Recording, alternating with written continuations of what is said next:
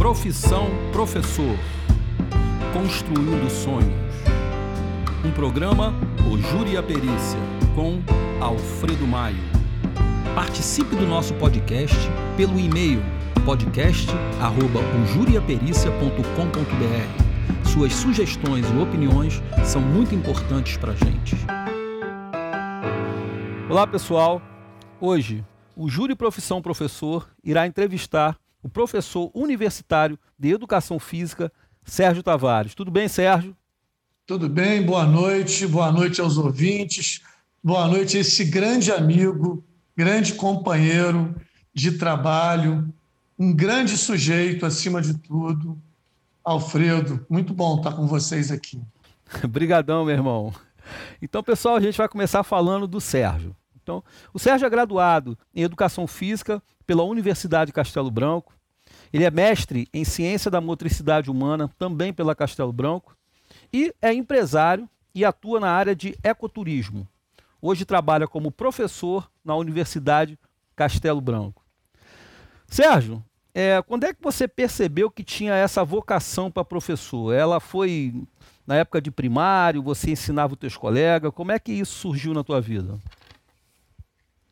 Isso é uma junção de fatores, né? Isso não acontece quando o encontro é muito forte, como foi comigo, né? Eu não encontrei uma profissão, encontrei um projeto de vida, né? Nunca vi exatamente como alguma coisa que tinha a ver é, prioritariamente como uma obrigação. Sempre foi um amor muito grande.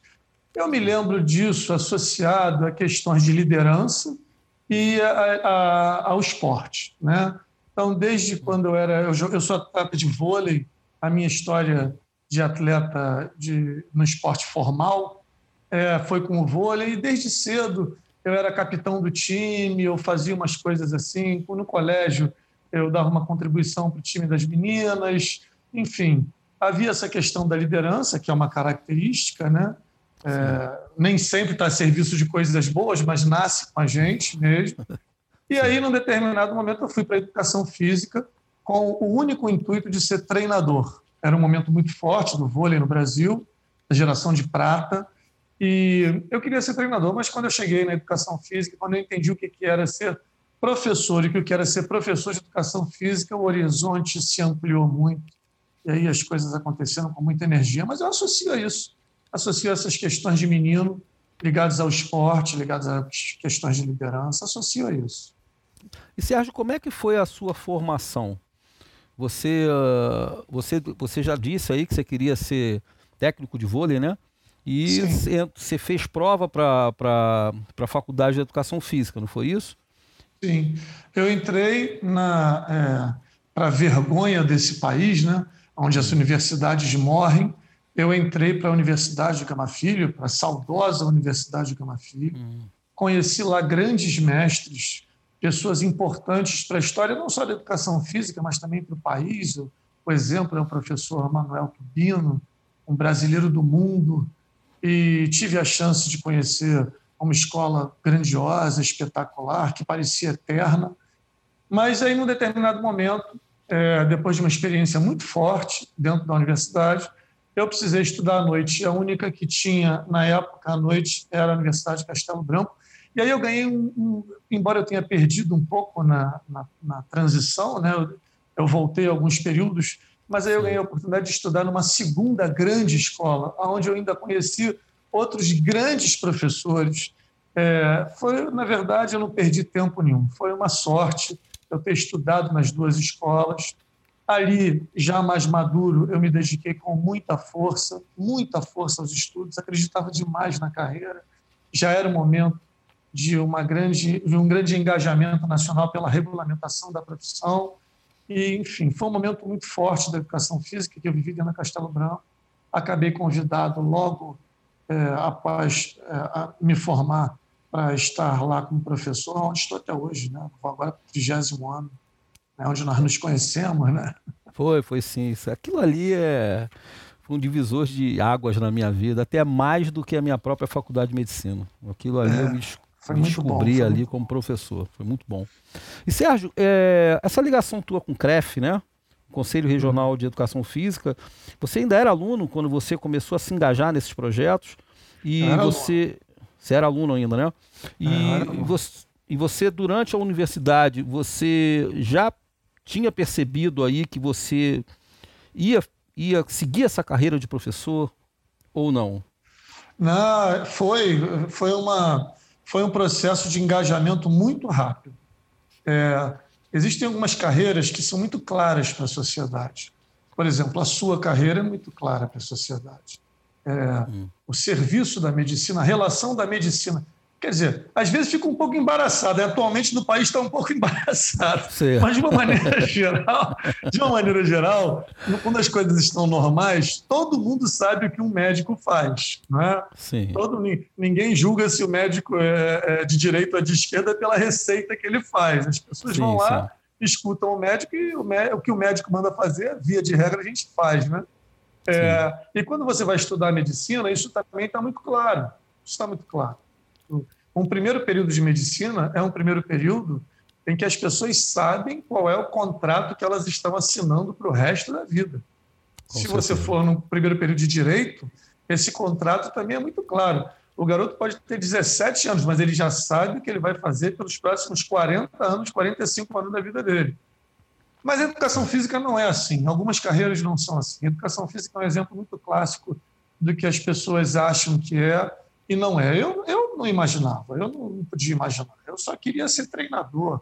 Eu não podia imaginar onde eu ia chegar com a educação física, conhecer as coisas que eu conheci, viver as coisas que eu vivi. Né? Algumas delas é, você acompanhou muito de perto. Eu não imaginava Sim. que eu fosse fazer nada disso. Né? Foi uma surpresa extraordinária que me leva à condição muito rara de já estar na profissão há mais de 30 anos e sem um pingo de cansaço, um pingo de estresse. Se eu tiver que dar uma aula amanhã, eu vou dar uma aula como profissional de educação física é, com mais empenho, com mais tesão do que há 30 e tantos anos atrás. Isso é muito raro, isso é muito raro profissões, muito raro.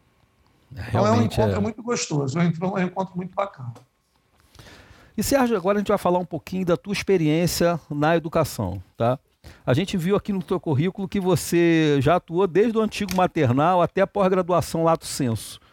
Eu queria que você falasse aí para os nossos ouvintes é, um pouco dessas diferenças entre a relação aluno-professor é, em algumas dessas áreas aí que você queira falar. Não, eu acho que eu acho que a relação ela é ela é a mesma. Você tem às vezes mais afinidade com uma faixa etária, ou com outra. É, às vezes, dentro do mesmo ciclo, você tem esse tipo de diferença. Por exemplo, dentro do ciclo universitário, eu gosto mais de trabalhar com os períodos anteriores, com os primeiros períodos, do que com os últimos. Eu acho uhum. aquela descoberta da profissão uma coisa muito bonita de se ver. Né? Eu gosto muito das crianças, muito. É, a, a, maneira como eles se relacionam com o conteúdo é um desafio para a didática muito forte, que a didática é uma ferramenta que quando você pode usar a persuasão da disciplina, ela se torna uma ferramenta mais confortável. Agora, com criança não tem isso. Ou você é um bom professor e a criança entra na tua, ou você não é um bom professor e a criança não vai entrar na sua. Você pode dar bronca que você quiser, que isso não vai acontecer. Então, é um desafio diferente. Os adolescentes, aquele mundo louco deles, né? Uhum. Não, não se sentem mais crianças, não deixam eles se sentirem adultos, aquela confusão remete a gente a um tempo muito bacana da nossa vida, então é muito divertido. Então, assim, Sim. eu tenho muito, quando estou atuando na, na, no lado senso, principalmente, estou ao lado de colegas, então Sim. o lado acadêmico fica muito forte, fica muito firme. Eu tenho até dificuldade de te dizer de alguma preferência, mas a relação nossa com o personagem do aluno, através da ferramenta da didática, é uma, é uma relação é, muito intensa, muito intensa, que para o professor de verdade é, tem no maior símbolo de sucesso você vê o teu aluno chegando aonde você não chegou. Se for um aluno mais novo do que você, você olhar para aquele menino e falar assim: caramba, com a idade dele, eu não conseguia fazer isso, nisso que eu estou conversando com ele. E quando vão ficando mais velhos, você vai ficando cada vez mais encantado com o sucesso, com o sucesso dos teus alunos. Então, é, é, um, é uma moeda de troca muito forte, que se aplica em todos os segmentos, todas as faixas etárias. Sérgio, é, em relação às expectativas dos alunos, tá? como que você enxerga o aluno de graduação e o aluno de pós-graduação? Olha, o aluno ele é um, um ele está no momento do desafio dele. É, hum. São desafios diferentes, né? são desafios diferentes. O aluno, em qualquer cenário, ele se entusiasma pelo professor que melhor organiza os desafios. Pode parecer que, que não, pode parecer que ele se organiza melhor diante dos professores mais simplistas, os professores que exigem menos, mas, por exemplo, na graduação, você raramente vê um desses homenageado numa formatura, é, você não vê é, as pessoas é, valorizando algo diferente que não for aquilo que lhes fez render, que, que tirou deles o melhor. Quando você vai trabalhar na pós-graduação, é mais difícil, é mais difícil. As pessoas têm uma expectativa diferente, são colegas, né? É, quando você está trabalhando na universidade, você ainda pode pensar em alguma coisa, uma postura inadequada na sala de aula, ainda pode ser considerada indisciplina. Mas quando você está numa pós-graduação, uma postura inadequada é falta de ética. Você está lidando com um semelhante profissional a você. Então, quando eu tenho, a gente tem menos paciência nesses casos. E a responsabilidade da, do, do lato senso, por exemplo, né, quando eu faço, acontece bastante, como eu não tenho a graduação de doutor, eu não oriento diretamente dissertações, e teses, mas a, ah, pela minha área de concentração de estudos, que não é muito simples de achar, acontece muito de eu fazer em parceria com os doutores. Realmente a minha característica de trabalho não é, é do laboratório, não é do doutor, mas de vez em quando nós precisamos participar. Então sim, você sim. tem você tem desafios diferentes, não é? E quando eles se apresentam de uma maneira inadequada, às vezes você fica um pouco mais chateado do que você fica na graduação. Mas isso acontece muito pouco. De uma maneira geral, é um exercício que você também se prepara de forma diferente, né? embora com compromissos que eles são correlatos, mas eles precisam ser um complemento do outro. Na verdade, você prepara o aluno durante a graduação para a ideia de que ele tem que se especializar quando acabar aquele ciclo. Ele não pode Sim. entrar no mercado com aquilo que representa a postura generalista da graduação. Né? Então é legal participar desse ciclo de especialização também. Né? Sérgio, em relação ao trabalho, né? ao trabalho do dia a dia do professor, tá? o que, que te dá mais prazer? É preparar a aula? É o ato de, em si de ministrar a aula? A relação direta com o aluno? A avaliação do desempenho? É acompanhar o desenvolvimento do aluno? O que, que te encanta mais? Não, o que encanta é, é, a rotina das aulas. Da aula, da aula é o melhor de tudo. Dar aula hum. é o melhor estar com os alunos em aula, num evento chamado aula, num evento presencial chamado aula. Né? Eu sou, eu sou um crítico é, muito firme do que no Brasil está se caracterizando como ensino à distância. Né? Então, assim, o evento da aula, para mim, é um evento bastante importante para o meu emocional. Agora, é, eu não vou dizer que é o mais importante. Eu desenvolvi os meus estudos de mestrado dentro da área de avaliação e eu acho que a avaliação é um momento, é um momento, como diz um, um, um autor que eu gosto muito, um grupo de autores, a avaliação é um processo muito mais ético do que técnico. Então, para uhum. quem acredita no processo de avaliação como algo que realmente deve apresentar um resultado bacana do que aconteceu naquele período, do que está acontecendo naquele período, do que é o impacto daquele período. É, eu acho que a avaliação é um tema muito especial, merece muito a nossa atenção. Mas dar aula é dar aula. O professor gosta de dar aula. Né? Sérgio, é, você é conhecido, né? A gente conviveu aí no mesmo ambiente durante anos, como ser um professor rigoroso, entendeu? E pela tua dedicação quase visceral que você tem na graduação. Eu queria que você nos falasse agora um pouco sobre esse professor da graduação em Educação Física, dessa sua fama de professor rigoroso É, e um pouco sobre a matéria que você dava, que eu lembro direitinho, que chamava Cultura Corporal. Entendeu? Eu queria que você falasse um pouco disso para os nossos ouvintes. Bom, olha, eu, eu não sou a melhor pessoa para falar a respeito desse personagem que foi montado, né? É legal, é mais legal, existe, ele existe. É. Ele é mais, se você chegar para o meu neto e disser para ele que eu sou um cara muito rigoroso, ele vai é. rir de você, né? Assim, depende, dependendo do cenário. Mas eu, eu quero dizer o seguinte: eu sou um professor muito rigoroso, muito, muito rigoroso, em primeiro lugar, comigo mesmo. Eu sou um professor muito rigoroso. Eu sou um professor que estuda todo dia, todo dia. Raríssimas exceções. Quando nós terminarmos aqui, hoje eu vou estudar. Então, Sim.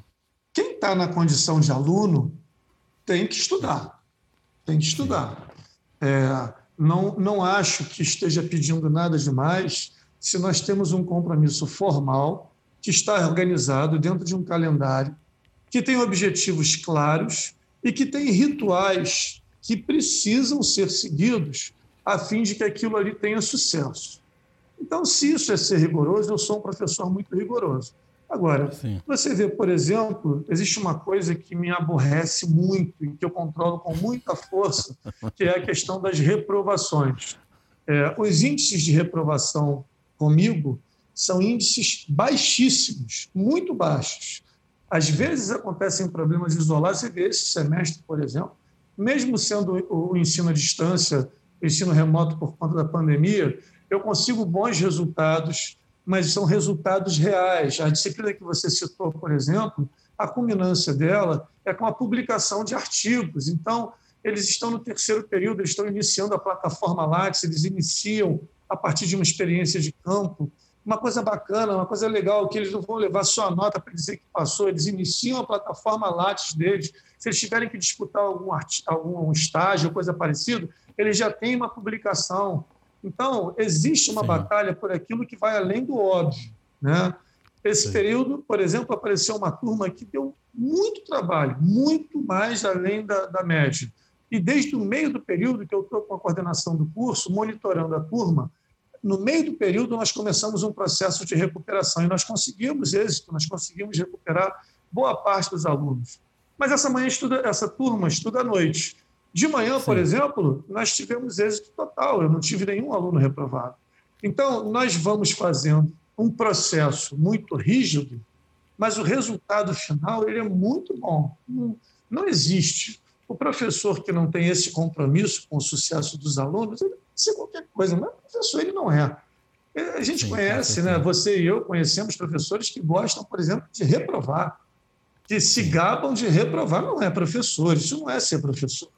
Não é? E, e não é meu caso, apesar de ser um professor rigoroso, sim, até por conta da minha área. Vocês vejam, eu preciso ensinar um rapaz, uma moça, a usar um, um uniforme de tênis, bermuda e camiseta regata com o mesmo decoro que um médico usa o seu jaleco, que um advogado usa o seu terno. Isso é muito difícil.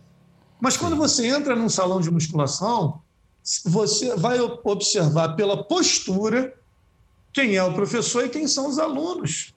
Isso não se faz à toa.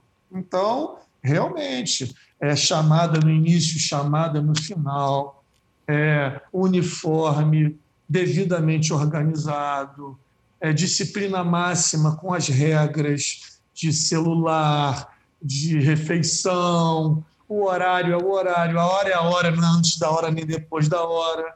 É sim, é sim, não é não, e mais ou menos é mais ou menos. Então, se essas regras estão postas no início, ah, já está bom, é de educação física.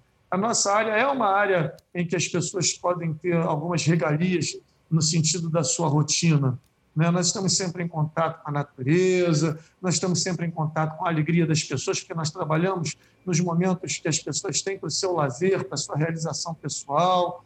Beleza, vamos fazer isso, mas vamos fazer com a postura que a sociedade merece, com o respeito que os nossos alunos merecem, sejam eles no clube, estejam eles no clube, na academia, aonde for. É necessário que eles vejam ali um profissional muito sério, que esteja de short, que esteja brincando, que esteja sorrindo, mas que esteja com o livro que está estudando na mochila, que esteja preparado para fazer da educação física o que ela é no Brasil, uma referência internacional. Nós somos uma referência internacional. Nosso sistema está sendo hoje copiado por alguns países, tentando se aproximar de nós, como é o caso da Holanda, como é o caso de Portugal, mas nenhum país tem educação física organizada como o Brasil. Isso não caiu do céu. Isso não caiu do céu. Sérgio, fale um pouco da sua disciplina, a cultura corporal. É, na verdade, eu trabalhei é, mais de 20 anos com história da educação física, trabalho com os esportes da natureza, com ecoturismo, essa disciplina também, trabalho com a organização de projetos socioesportivos, né, vilas olímpicas, projetos sociais. Agora, existe uma disciplina hoje que é muito prestigiada nos concursos, principalmente, é, e no mercado, faz toda a diferença, que é a cultura corporal. A cultura corporal, ela é, para o profissional de educação física, ela é uma, uma referência é, fundamental, porque ela vai explicar para o profissional e para que ele possa explicar para a sociedade o que é realmente o que a gente chama de corpo para a educação física. O nosso objeto é o corpo. Mas nós não estamos falando do corpo enquanto uma carcaça, um conjunto de órgãos e sistemas. Isso existe, a dimensão anatômica, fisiológica, ela existe, ela é muito valorizada dentro da nossa área e tem que ser. Né? Você que o diga, né? É. Você milita na docência dessas disciplinas e em nenhum momento se desqualifica é, o que esse lado representa para a formação. Só que dentro da cultura corporal as pessoas aprendem que o corpo é uma manifestação que vai além disso. Tem isso, mas é uma manifestação política, não uma manifestação material. O corpo é o livro de história do coletivo do, da, do coletivo que aquele indivíduo habita. Então, é, nós temos nessa nessa capacidade de leitura é, a competência estabelecida para o profissional de educação física. Se você jogar um de nós na oportunidade de visitar uma pirâmide, se você vê hieróglifos, aquilo ali para você não vai significar nada. Aqueles, aqueles é, signos não significam nada. Mas se você botar um arqueólogo ali dentro, ele vai dizer quem morou ali, quantos filhos teve, o que fez, porque ele decifra aqueles signos. As sociedades vão marcando signos sociais no corpo das pessoas. O social é mais forte do que o biológico. Então, olhando o corpo das pessoas, nós sabemos um monte de informações fundamentais para que aquele corpo possa estar conosco com a responsabilidade que nós temos de fazer valer tudo que aconteceu até ali. Olha, nós estamos falando do Brasil, que tem 500 anos. Então, você imagine trabalhar num lugar que tem 500 anos enquanto instituição formal de Estado, que é o caso do país, mas que está habitado, vamos dizer aqui no Rio de Janeiro, né? que está habitado há alguns milênios. Como é que se faz isso? Como é que você chega em Guaratiba? Guaratiba não é um nome que nasceu há 500 anos. Não é de um idioma que se fala aqui há 500 anos. Se você for dar aula lá, você vai dar aula para meninos que vão dizer que os avós, os, avós, os bisavós são todos dali. Você vai entrar numa seara fundamental que é a formação daquela sociedade, daquele coletivo que ainda mantém um monte de características das tribos tupinambás que habitavam a região. Aí você se forma no ambiente urbano e chega lá e impõe o quê? Impõe quais códigos? Impõe qual postura? Impõe qual linguagem? Como é que você vai fazer isso? O corpo para o índio, ele, como nos disse o índio numa reserva da FUNAI, ele é o desafio. As brincadeiras indígenas são brincadeiras de desafio. Quem sobe na árvore mais alta, quem aguenta ficar mais tempo embaixo d'água no rio. Se você for ver uma área dessa de predominância histórica indígena, você vai ver que as brincadeiras, até andar de bicicleta para eles é diferente, porque tem que ser numa roda só. Você vê essas coisas. Se você vê é, uma área de predominância é, de história sertaneja, como muitas das comunidades no Rio de Janeiro, nos bairros, você vai ver as pessoas se sentando de maneira muito relaxada, mas eles são filhos de homens que fazem a construção civil. Oito horas fazendo um expediente na construção civil, não está ao alcance de qualquer ser humano. É, a ser forjado no sertão dá essa oportunidade, mas na hora de sentar todo mundo se larga. Então, encosta daqui, encosta dali. Se você for ver a postura dessas pessoas, você vai entender que tipo de trabalho você pode fazer ali, mesmo que seja com uma prática menos tradicional, como o voleibol, como o futebol, mas você vai saber que você não pode deixar as outras coisas de lado. Então, a cultura corporal, ela trabalha com os signos sociais. E é através dela que você aprende que você não pode dar a mesma aula de ginástica localizada em Santa Cruz e em Ipanema. Se você não souber fazer a leitura em um dos dois lugares, você vai errar feio. E essa leitura depende, não nasce, ninguém é autodidata, não. Você tem que ser treinado para fazer isso. Isso é muito bacana, meu amigo. eu não sabia o que, que era. Aí uma vez você foi dar aula num curso, lembra? Que a gente montou ali em Realengo. Aí eu fiquei assistindo tua aula, falei, meu Deus do céu, isso é muito show, cara. isso é muito maneiro, cara. muito, muito, muito interessante mesmo. Mas, você vamos... já pensou dar uma aula, dar uma aula de hidroginástica no piscinão de Ramos para as senhoras de lá? Vai dar para dar a mesma aula na Bodytech é, do Citar América? Uma das não duas você não vai ser mal sucedido? Vai, é, com certeza. Embora, embora, embora é, por incrível que pareça, a carga horária de um projeto nutricional paga melhor a um profissional do que as academias todas do Rio. Mas você tem que estar preparado para organizar isso. Se você não souber fazer essa leitura, você vai fracassar. Não é? É, Mas é isso. Sérgio, é, a gente sabe que você tem uma admiração muito grande pelo Ariano Suassuna. Tá? Eu queria é, que você contasse para a gente aí um pouco mais sobre essa referência na sua vida. É, eu, eu quando ele era vivo, né? Nós hum. estivemos juntos algumas vezes, né? quase todas as vezes que eu estive com ele, eu tinha, eu estava com os alunos, né? Porque eu gostava de levar os alunos para conhecer. E eu cheguei a ter uma pequena relação com a família, principalmente com o genro dele, com o Alexandre, que era uma espécie de secretário dele apesar de ser um artista muito talentoso também, Alexandre é um, é um fotógrafo muito talentoso, mas assim é, foi uma relação é, espiritual muito forte, porque eu não conseguia chegar perto do Ariano sem me emocionar.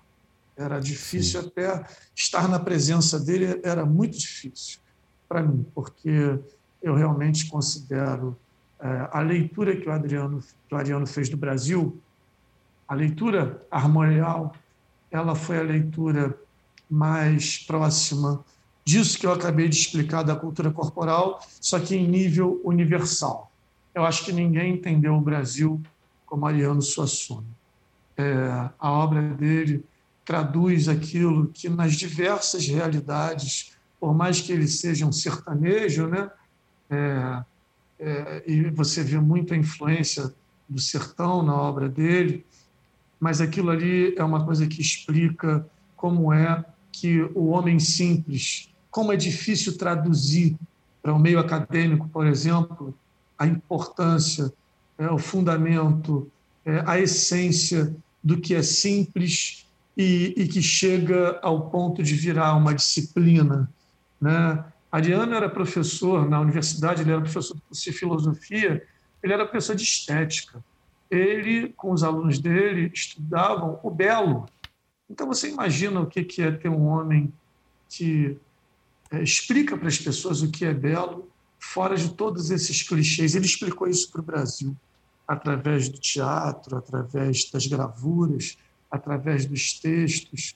Ele foi, nesse planeta, um homem extraordinário. Para quem quer entender o Brasil, ele foi um homem é, inigualável para mim, me tocou muito é, a chance de ter um pequeno convívio, de acompanhar a obra dele, de acompanhar o trabalho dele, foi uma inspiração. Então, eu luto para cada dia da minha vida de professor eu chegar um pouquinho mais perto daquilo que ele ensinou para a gente. Eu prestei toda a atenção possível, toda a atenção. E ele faz muita falta. Ele faz muita falta. Muita falta. Sérgio, é, eu conheci você durante a universidade, mas eu era um frequentador lá da sua famosa aula show, que foi com certeza algo que influenciou muito a minha vida e que me ajudou a ter coragem de iniciar um projeto que até hoje está comigo na minha vida. Eu queria que você passasse aqui para os nossos ouvintes o que seria essa aula show, como é essa preparação, como é a realização dela e há quanto tempo você executa esse evento? Não, na verdade, é uma metodologia proposta pelo Ariano, né? aula espetáculo, né? como ele chamava. Ela tinha alguns modelos, mas ela, em essência, ela era a substituição. Na verdade, a história foi a seguinte: Ariano, quando o Miguel Arraes virou governador, ele convidou Ariano, eles eram vizinhos, né? a casa deles, ele, eles eram vizinhos de rua, né? lá no bairro da Casa Forte, em Recife. É, hum. Cada um morava de um lado da rua, eles eram muito amigos. E quando o Miguel Arraes virou governador, chamou ele para ser secretário de Cultura. Aí ele, pô, mas como é que vai ser isso? Aí o Miguel Arraes insistiu muito e é, ele aceitou, acabou aceitando, assim, mas eu vou fazer do jeito que eu quiser. Então, o que ele fez foi o seguinte: quando ele foi menino em Paperoá, é, a, a, coisa mais importante que acontecia na vida da comunidade é quando o circo chegava lá. Então, o que, que ele fez? Ele montou um circo. A, a, a secretaria era itinerante. Então, ele montou um, uma aula onde, ao invés de usar quadro negro, data show, o que fosse, ele usava o teatro, a música, a poesia porque ele era um cara assim que se recusava a aprender a falar inglês. Mas ele era um hum. grande especialista em poesia medieval, que é o que muito, com muita força inspira a literatura de Cordel. E ele era assim um grande conhecedor da obra de Shakespeare, por exemplo. Né? Então ele sabia muita coisa de teatro, muita coisa de poesia, muita, muita, muita coisa, muita coisa. Ele é um grande, um grande literato. E ele, ele associava isso ao amor que ele tinha pela, por como aquilo chegou aqui no Brasil e foi ressignificado. Ele transforma isso numa aula e ele rodava as cidades do interior de Pernambuco com a aula espetáculo. Como ele mesmo falava, o modelo básico era ele e ele mesmo, né? Hum, e o modelo sim. maior era ele com uma companhia de teatro. Então ele montou uma companhia de teatro com esse objetivo e aí a companhia tinha lá o diretor, como você via lá a gente fazer o que eu fiz foi reproduzir essa, essa metodologia. Né? Nós precisamos, acima de tudo, reunir um, um conteúdo sólido, como toda aula, se prepara a aula como toda aula. Aí você assume o personagem que é você mesmo, que é o professor, né? você não finge é, que é ninguém, você não interpreta ninguém, você interpreta o professor que você é, e aí é, você vai fazendo com a companhia lá na Castelo Branco. Nós montamos uma companhia com os próprios alunos. Tinha elementos externos, o diretor, por exemplo, sempre foi externo. Você pegou o Léo lá, né, a maior parte do tempo. Foi, nós tivemos a Bia, nós tivemos antes da Bia, antes do Léo, nós tivemos uma outra pessoa, mas é, é, uma, é uma direção normal. Ele monta a luz, ele monta o som, ele faz, ele monta o roteiro todo junto com a gente. E aí você tem uma aula né, sobre um assunto normal, no nosso caso lá, era a aula de cultura corporal, baseada naquilo que nós preparávamos antes com o conteúdo teórico, nós fazíamos um grande estudo. Nós aqui, nós temos a, a, a ênfase nas tribos que colonizaram o Rio de Janeiro. Para entender o hum. corpo do carioca, né, nós, nós estudamos as tribos que colonizaram essa região, todas elas. Né? E Aí, uma vez feito esse estudo, nós fazemos é, o retorno histórico a, ao lugar onde essa tribo hoje está mais perto da situação que ela estava antes de migrar para a região do Rio de Janeiro.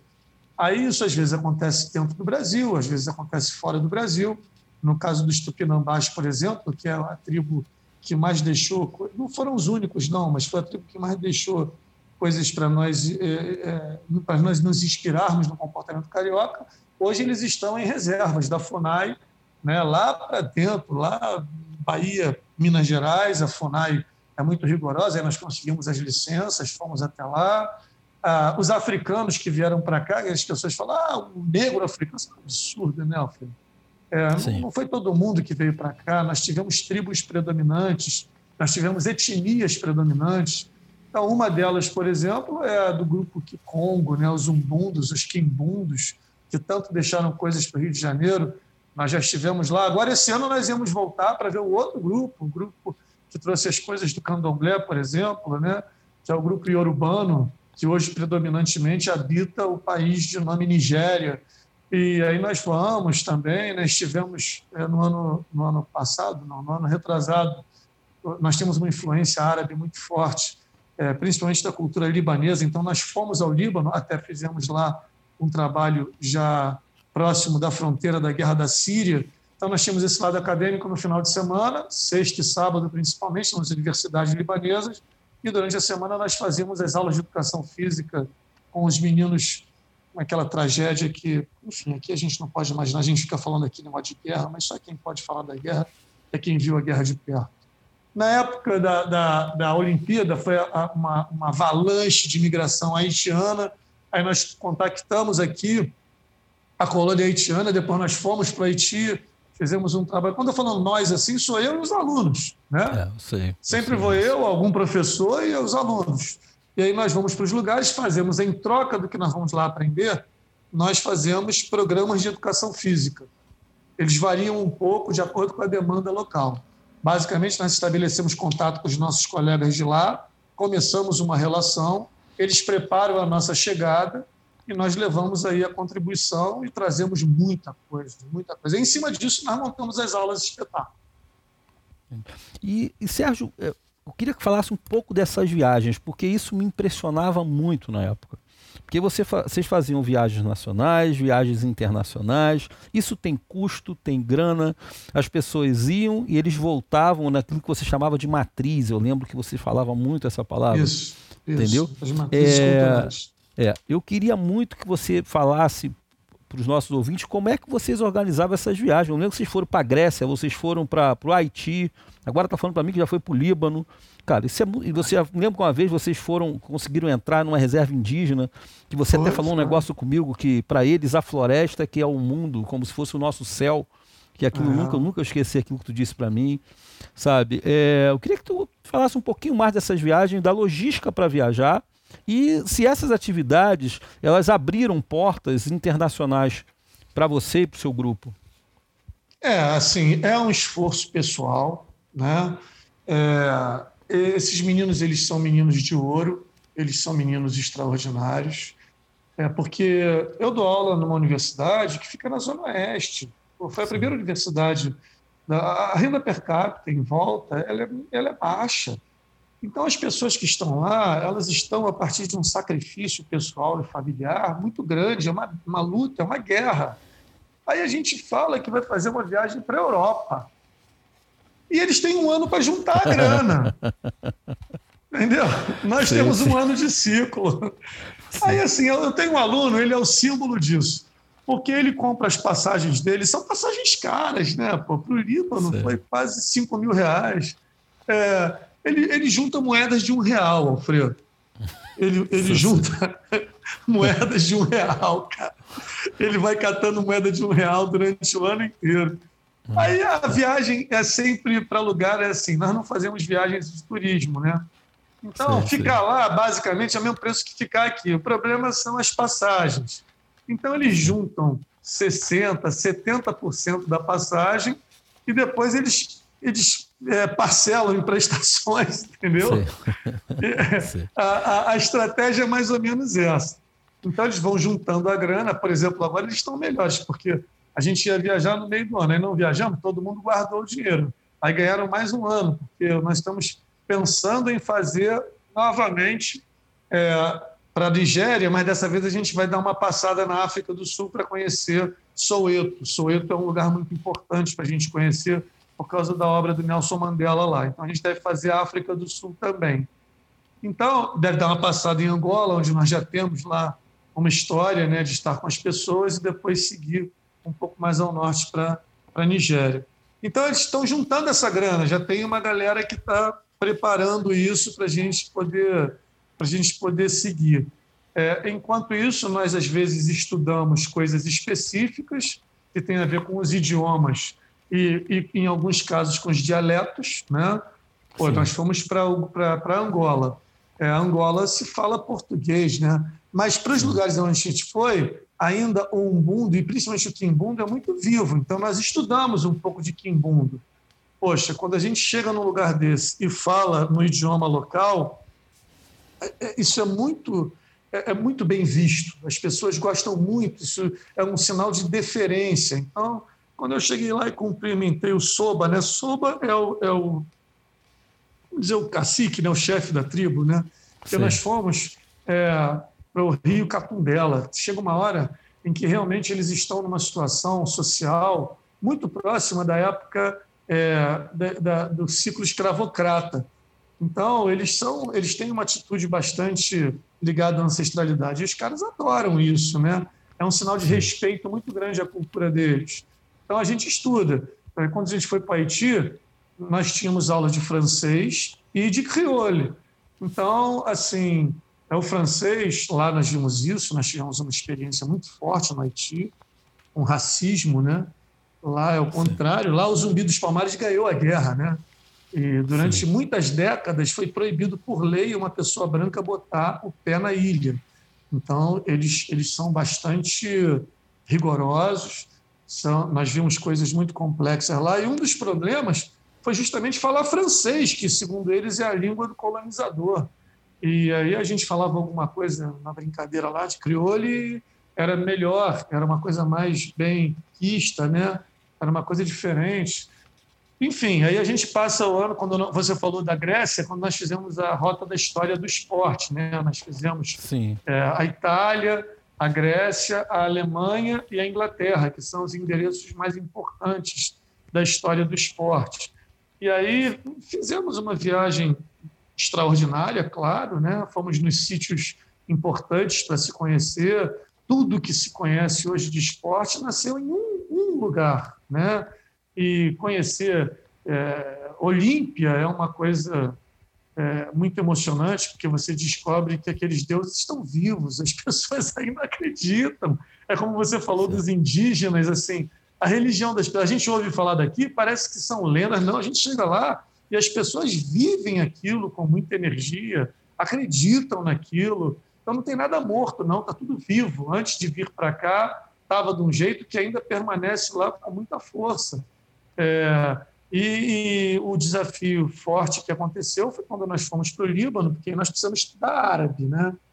Sim. E árabe é, um, árabe é complicado, porque o árabe não está no tronco latino. Vocês médicos, por exemplo, vocês é. falam umas coisas de conexões é, neurológicas assim que a gente fica Sim. na educação física a gente tem aula, a gente aprende, pá, mas eu, eu experimentei uma coisa muito, muito divertida na época de estar estudando árabe, porque é.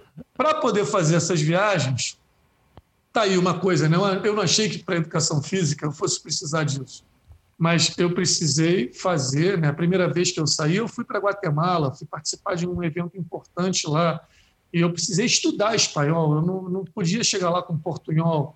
Então, eu precisei estudar espanhol, eu precisei estudar inglês, eu precisei estudar francês, é, e aí, num determinado momento, eu precisei estudar o árabe.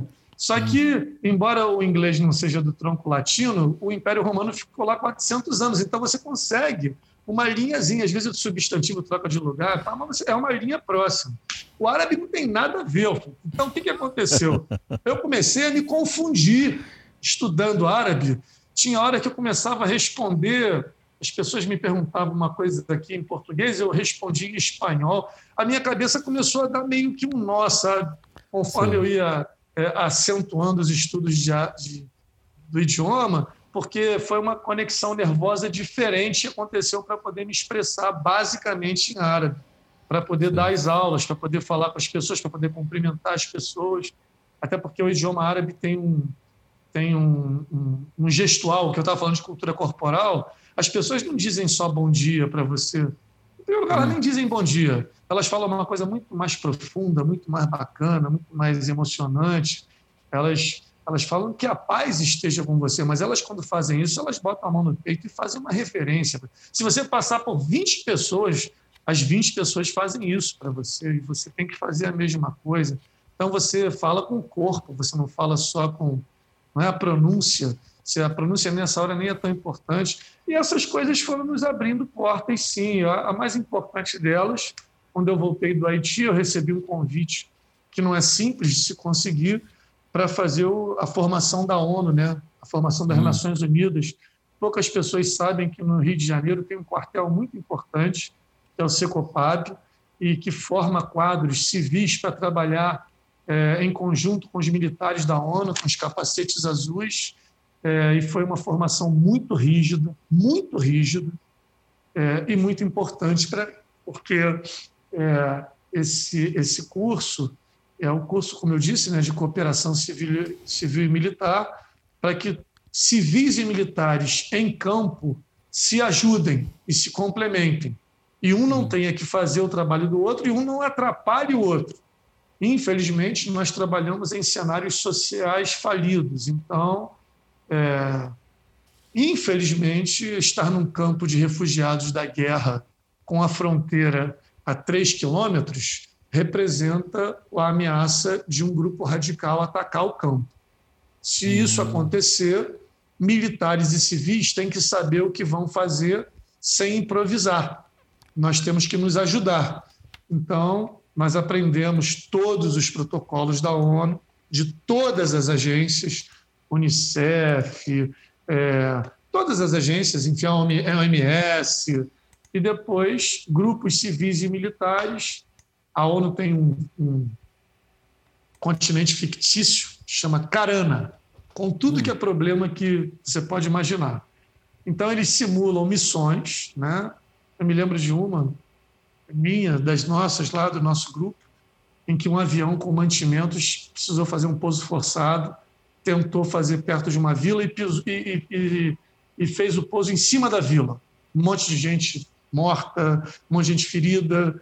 E naquele cenário, quais os protocolos que civis e militares. Os militares não trabalham com as doutrinas dos seus exércitos.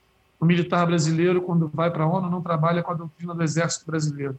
Trabalha com a doutrina Capstone, porque depois de Ruanda e da Guerra dos Balcãs, eles precisaram aprimorar bastante as táticas militares. E nós temos que estar fazendo as coisas que eles não podem fazer, porque eles precisam nos defender. Então, existem muitas coisas que fazemos. É um território da ONU que tem no Rio de Janeiro. Eles são muito rigorosos. Por exemplo, não se pode falar em português, né? Eles mandam observadores. No nosso caso lá, vem um, general queniano e um do Uruguai. E aí foi bacana, porque a maioria dos civis que fazem isso são ligados a relações internacionais. E esse convite chegou para mim, disseram eles lá, o general keniano, que veio da ONU, ele falou que, em princípio, era a primeira vez que um profissional de educação física ganhava essa formação. Eu achei isso muito importante para a educação física, muito mesmo, é, ter esse espaço dentro dessa, dentro dessa condição. Aí, quando nós fomos para o Líbano, nós já estávamos credenciados, então as agências já nos recebem como sendo da comunidade, tem um adjetivo que é onusiano. Onusiano. Né? Onusiano, é. e aí é, já é uma condição diferente, já fica com muito mais facilidade o contato, porque essas agências são filiadas né, à ONU, nós só temos que seguir os protocolos, não são todos que seguem, por exemplo, os médicos de fronteira, das fronteiras, eles são os nossos heróis, mas eles não seguem os protocolos da ONU. Eles são uma. Eles são uma. Me fugiu o termo agora, Alfredo, quando tem um grupo. Sim. É que nem o Flamengo é do Fluminense, como é que é? Quando um grupo sai do outro. Me fugiu ah, agora. Originários. É, não, não é esse é, termo que eu estava querendo lembrar, não, mas é, é por aí. Eles saíram Sim. da Cruz Vermelha, né? Eles acham Eles... a ONU lenta. Eles acham a ONU lenta. E hum. eles, mas eles morrem por causa disso. Né? Eles vão para o que a ONU chama de áreas vermelhas. Lá no Haiti, por exemplo, eu não pude entrar em Cité Soleil, eu não pude entrar em Bel Air, porque são áreas vermelhas ainda. Eu só pude entrar na terceira maior favela, que, que é Salinas. Então, nós temos que, que, que ter todos os protocolos seguidos, porque nós não podemos estar em risco para poder cuidar das coisas que nós temos que fazer. Mas você imagina, né, rapaz, assim, educação física, pô, você entrar para educação física, você quer ser treinador de vôlei, e, porra, você hum. fazer esse monte de coisa, isso é uma loucura, né, É, né? Bem... E é muito interessante, muito interessante, principalmente que você vai com um montão de aluno. Eu me lembro que uma vez tu trouxe umas fotos de vocês dormindo no aeroporto. Oh, Falei, cara, oh, mas que experiência do cacete. Só cara. história, Pô. só história. Eles são engraçados, né, cara? Porque eles são rapazes, são moças, né? Então eles aprontam, eles são maravilhosos, mas são jovens, né, cara? Então eles fazem umas coisas assim, pô, é engraçado. Né? Mas às vezes você tem umas coisas que você fica irritado na hora, mas depois você acha engraçado. Eles aprontam, sabe? Eles aprontam. Mas é. são, assim, eu só tenho muito amor a dedicar aos meus alunos. Muito amor. É. Sérgio, alguma vez você já chegou numa situação de conflito real em que você se viu numa situação um pouco mais delicada, não? Alfredo, eu estava muito próximo da, da fronteira da guerra, né? É. Eu estava num lugar muito triste de se conhecer, que era o Portão do Diabo. É, os refugiados civis, para chegar ali, eles tinham que enfrentar uma jornada de seis dias sem contato com água ou comida, só aquilo que eles pudessem carregar. É, hum durante a noite era muito duro, assim, a gente via, porque o Líbano, eu fiquei, a fronteira fica num vale, né, que é o Vale do Becar.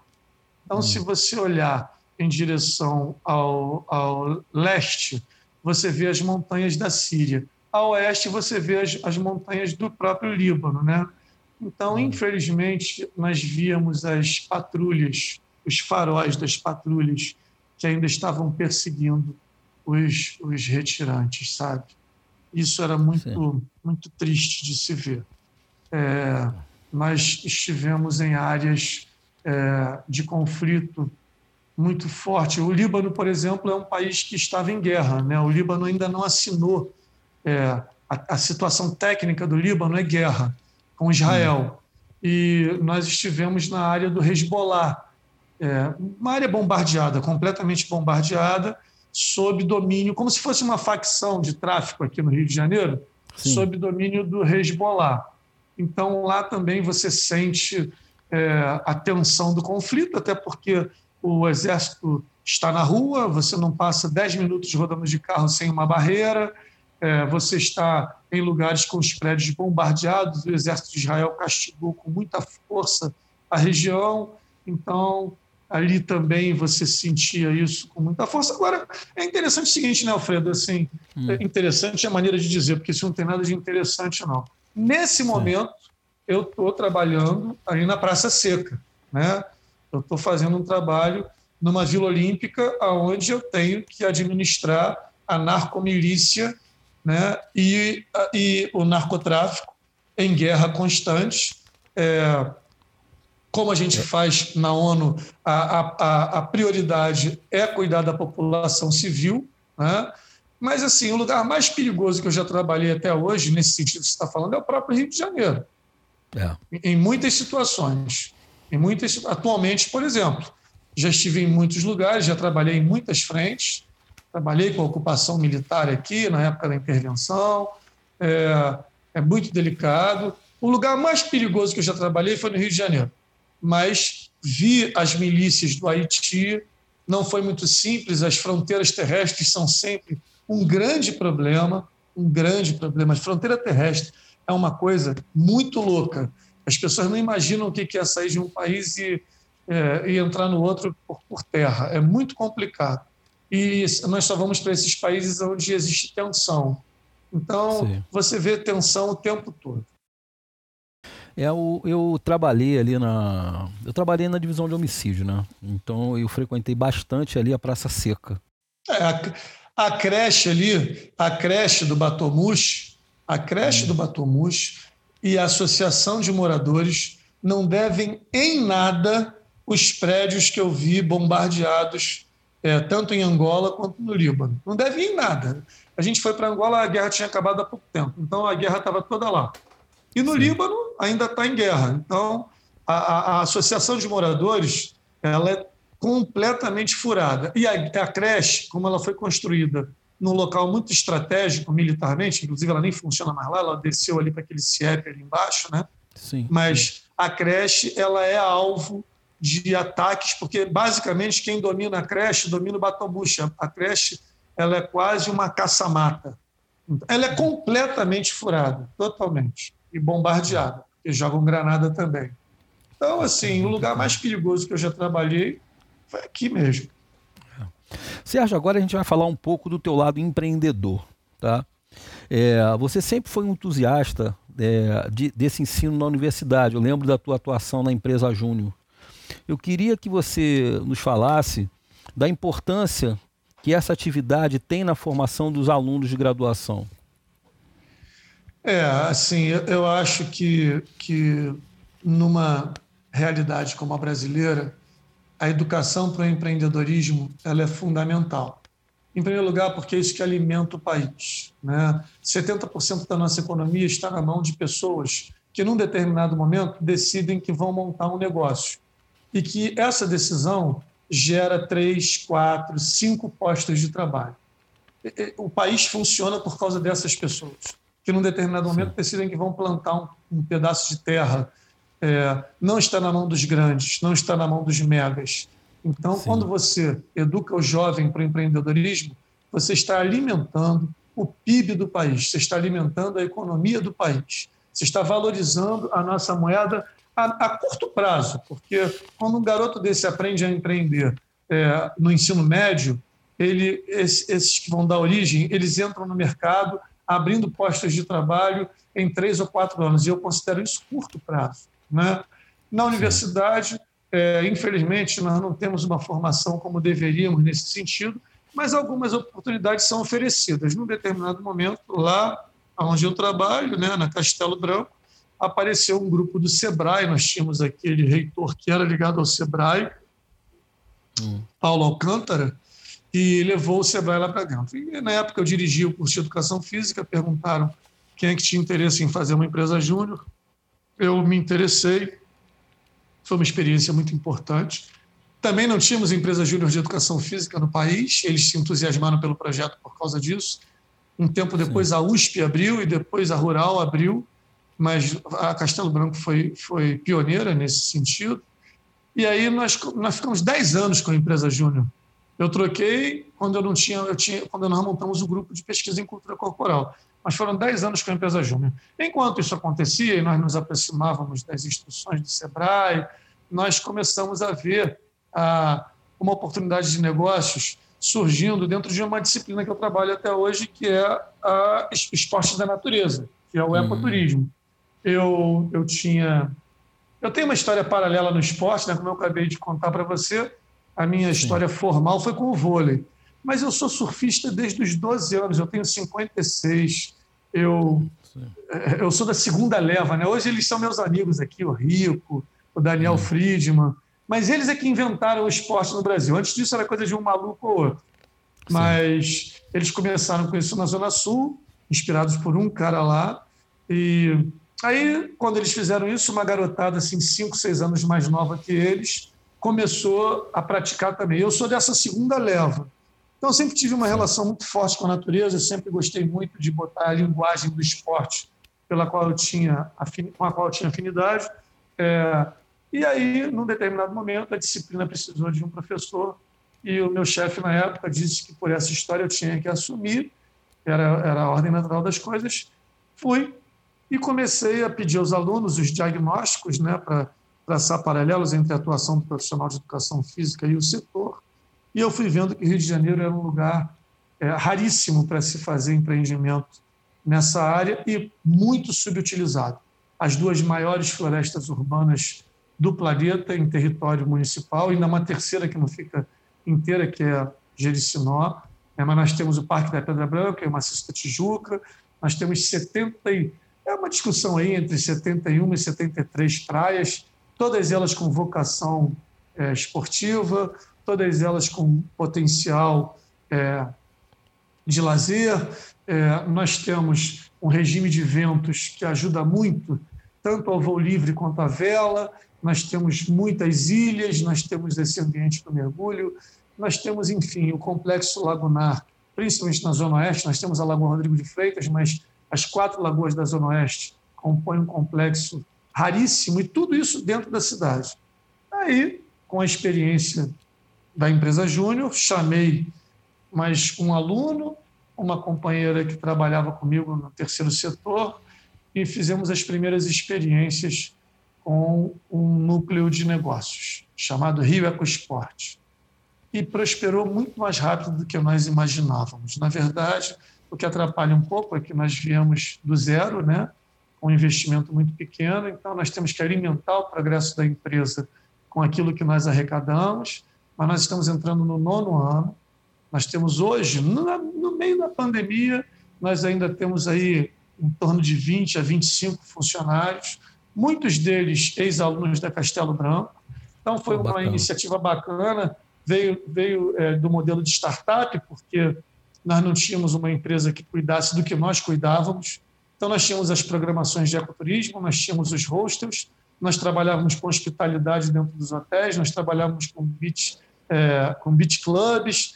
É, hoje, nós administramos parques, na verdade, nós estamos administrando um parque de montanha em Vargem, em Vargem Pequena, um parque de praia na reserva e a Vila Olímpica, que também é uma frente nossa, nós trabalhamos com algumas coisas lá ligadas à empresa. É, e aí nós estamos crescendo, nós estamos nos desenvolvendo, conseguimos flutuar com sucesso durante a pandemia, com muito sacrifício, mas num setor em que 50% foi embora, infelizmente né? a área Sim. turística ficou assim, nós conseguimos permanecer, e aí estamos apresentando para a sociedade aí um monte de propostas. Esse final de semana mesmo nós começamos a, a fazer uma escola de montanhismo, técnicas verticais. Então foi um, não foi só uma programação de rapel, nós organizamos um núcleo de formação para as pessoas que se interessam pelo rapel, com respaldo da educação física, no mesmo lugar, a gente estava fazendo uma programação é, para o pessoal que não quer ficar na praia correndo os riscos que a aglomeração exige. Então, nós temos uma alternativa segura a partir de todas as questões sanitárias que precisam ser observadas. Então, as pessoas estão vindo para o nosso lado é, com, com, esse, com, a partir desse viés. Então, a Rio Ecosport é, vem progredindo, vem agregando bastante ao setor. Nós somos mantenedores do Rio Conventions and Visitor Bureau, que é um braço comercial que a Associação Brasileira de Indústria Hoteleira tem para vender o Rio de Janeiro, e a gente participa muito das coisas com eles. Enfim, estamos nos hotéis, dentro e fora da cidade. Aqui nós trabalhamos com alguns conhecidos, é o caso do Grand Heights, o antigo Sheraton, que agora é a Wyndham, ali do lado do Barra Mares trabalhamos nos resorts, no Porto Belo, e assim nós vamos fazendo a formação responsável. É, trabalhamos com temas polêmicos, como é o caso do voo livre, mas com muita segurança, todos os protocolos muito, muito rigorosos. Então, ainda, além de tudo, a educação física coloca essas coisas no caminho é. da gente. Pô, bacana mesmo, Sérgio, bacana mesmo. Ainda mais que é, desenvolver uma empresa, porque o Rio de Janeiro é o Rio de Janeiro, né? Esse lugar é maravilhoso demais. É. A gente é. que mora aqui, a gente não consegue explorar todo o potencial que a cidade tem. Não. não. É. O carioca não conhece o Rio de Janeiro, não. Não, não conhece. Você sabe, Alfredo, quando a gente leva, por exemplo, é muito comum isso que eu vou te falar. A gente leva, eu considero a Pedra Bonita uma programação didática. Assim. Qual é o hum. primeiro lugar para ir? Pedra Bonita. É uma trilha nível 1, ou seja, você pode levar crianças, você pode levar idosos, obviamente bem acompanhados, com guias experientes, respeitando o ritmo das pessoas. Mas lá você tem um visual extraordinário, lá tem umas histórias, as pessoas sempre gostam muito de, das histórias, né? Então lá se dizia que era um lugar que os discos voadores posavam, pá. aí tem um lugar lá que as pessoas... Mas acima de tudo, você vê, se olhar para frente, você vê a Pedra da Gávea, que é belíssima, né? e também tem as lendas lá, a gente conta. Se olhar para a sua esquerda, você vê a Zona Sul inteira, vê até a área de Niterói, vê Sim. toda a Zona Sul e o centro, vê todos os cartões postais. Se você olhar para a tua direita, você vê toda a Zona Oeste, vê até Guaratiba, vê até Santa Cruz. Então, é um lugar privilegiado. Aí acontece que a gente leva pessoas de fora do Rio e a atenção dessas pessoas, a emoção dessas pessoas está toda em função dos cartões postais. Vê o Pão de Açúcar, o Corcovado. Mas quando a gente leva as pessoas do Rio, é uma emoção diferente que as pessoas ficam vendo o lugar onde elas moram. Isso é muito legal, as pessoas ficam emocionadas, entendeu? Os pais ficam, olha lá onde é que a gente mora, olha o nosso prédio, está vendo o nosso prédio, não sei o quê. Então, é. assim, é a mesma programação, mas são emoções diferentes, porque o carioca não conhece o Rio de Janeiro. As, as cachoeiras do Rio de Janeiro não são conhecidas pelo carioca. As praias do Rio de Janeiro não são conhecidas pelo carioca. Não são mesmo. Não são mesmo. Eu sei, eu sei. Sérgio, vamos falar agora da, da troca aluno-professor, tá? É, muitas, muitas das vezes a gente tem uma resposta de um aluno simples que nos abre assim um horizonte absurdo em algo que a gente tentou às vezes anos tentar entender. Como é que você vê isso? Você tem alguma situação que você tenha vivenciado que você pode dividir com a gente aqui, Sérgio?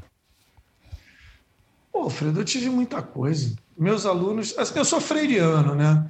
Assim, eu estava falando do Ariano Suassuna, mas é, que é realmente é a minha referência maior, né? Mas assim, eu, eu, eu, eu, tive, eu tive muita sorte na minha carreira. Uma das coisas que eu tive é, que não estava muito previsto, né? Eu ainda era aluno da Castelo Branco e, hum. e era muito muito ligado ao trabalho do professor Paulo Freire.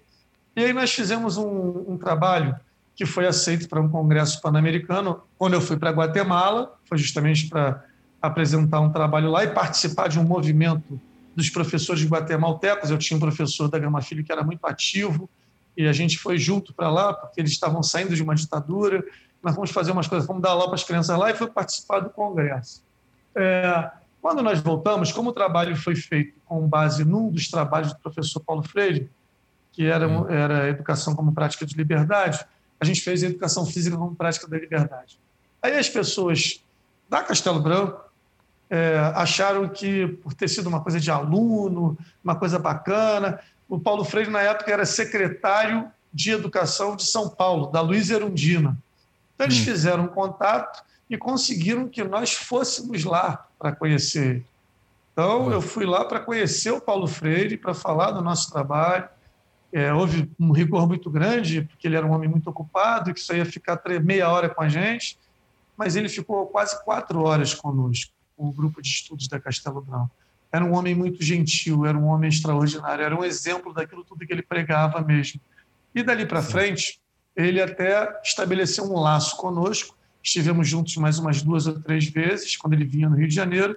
E quando alguém da educação física procurava ele, ele falava do nosso trabalho e nós recebíamos situações na Castelo Branco porque ele recomendava.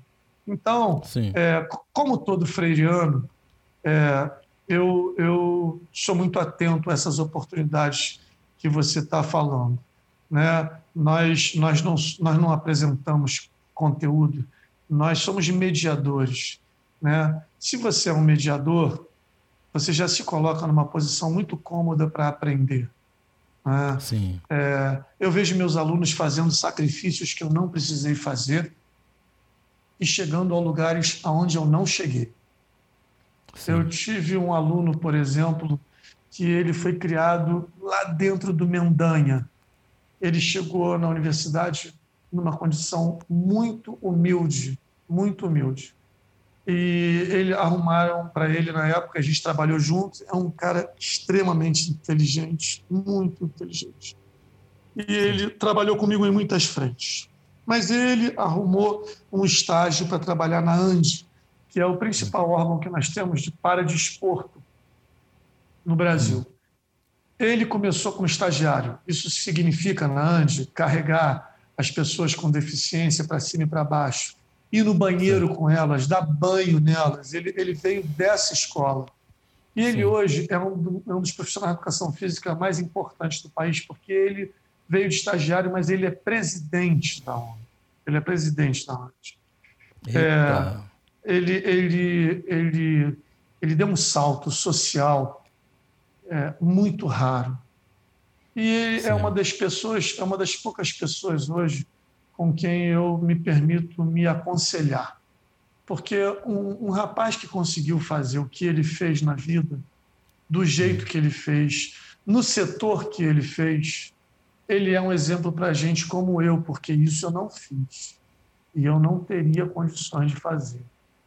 Então, é, isso mostra o que o ser humano pode realizar através do seu propósito de se dedicar a uma causa que tem a ver com a educação. mas que tem um sentido humanitário. O nome dele é Arthur Cruz. Ele é um exemplo para mim.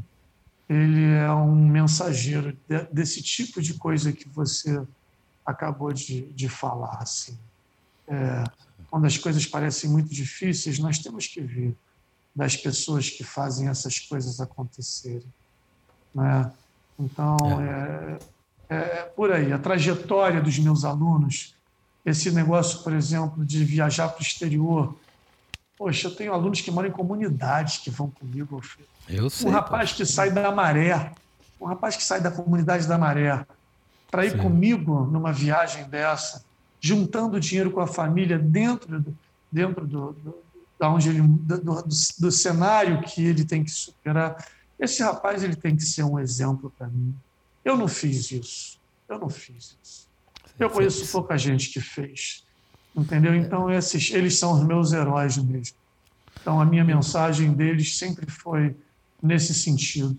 É, assim como as crianças que vão para a escola vindo dos cenários piores e chegam lá é, capazes de brigar em condições de rendimento, com feitos assim. Um aluno que de uma escola municipal, uma família totalmente desestruturada, que ganha uma medalha de prata numa Olimpíada de Matemática. É, eu tenho esse aluno. O nome desse aluno é Sim. é Eric. Esse garoto, ele é, ele é um ídolo para mim. Eu, eu não ia conseguir. É. Ele, é muito... ele, tem 11 anos, mas ele é, um, ele é meu ídolo. A trajetória dele não. Ah. Isso é muito interessante, porque a gente que trabalhou ali no subúrbio, sabe?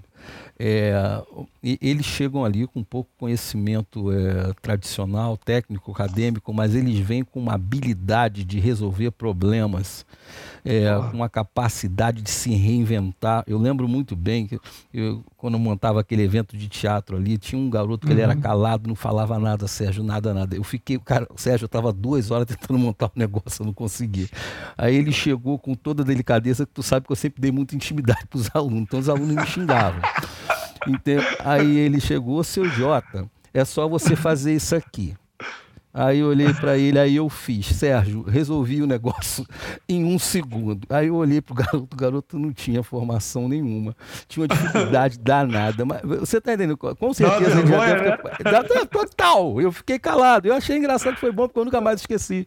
Mas você vê que tem um aprendizado ali, existe um potencial ali monstruoso que infelizmente é. o nosso país ele não, ele não explora isso. Se a gente tivesse educação aqui no Brasil, cara, a gente seria uma das maiores potências do mundo, se não a maior, sabe? É, isso é muito triste, sabe, Sérgio? Porque tu vê é. poucas pessoas puxando essa bandeira de forma real e não apenas para conseguir vantagens aí para pegar cargo público. É, a, nossa, a nossa equação social é muito difícil, muito complexa, né? É, é assim, é, bastante. Sérgio, você já alguma vez na sua vida pegou algum cargo de gestão na universidade? Ah, também, né?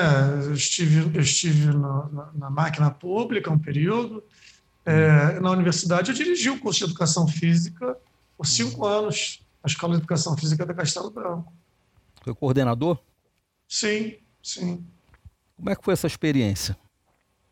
É, é uma, o, o, o, o, meu chefe atual, né, que foi quem me convidou para entrar no, na universidade na época, foi meu professor, né? E nós temos uma relação muito forte, né, de, de família hoje em dia. Mas ele, ele, ele tem essa teoria que todo mundo deveria é, ser, ser diretor, coordenador, cinco anos da sua própria vida. Eu, hum. eu, eu, eu fiquei cinco anos mesmo. Eu saí é, para fazer uma, uma, outra coisa interessante na minha vida, que foi a questão de me candidatar, uma experiência humana muito forte. Mas eu fiquei cinco anos à frente do curso e foi muito importante porque a engenharia do curso ela não é uma não é uma engenharia simples. Você o compromisso de não fazer daquele monte de disciplinas uma coxa de retalhos, fazer com que aquilo tudo faça sentido na mesma direção, não é uma coisa simples. Então, você sai muito mais comprometido com. Você é professor, você fica muito focado na sua disciplina. Quando você trabalha na gestão, você entende o que é o, que é o global, não é só o que é o local. Então, você passa a ser um professor diferente. Você, quando volta a ser professor, você passa a ser um professor melhor. você tem uma relação diferente com os teus colegas, com o trabalho dos teus colegas. Né?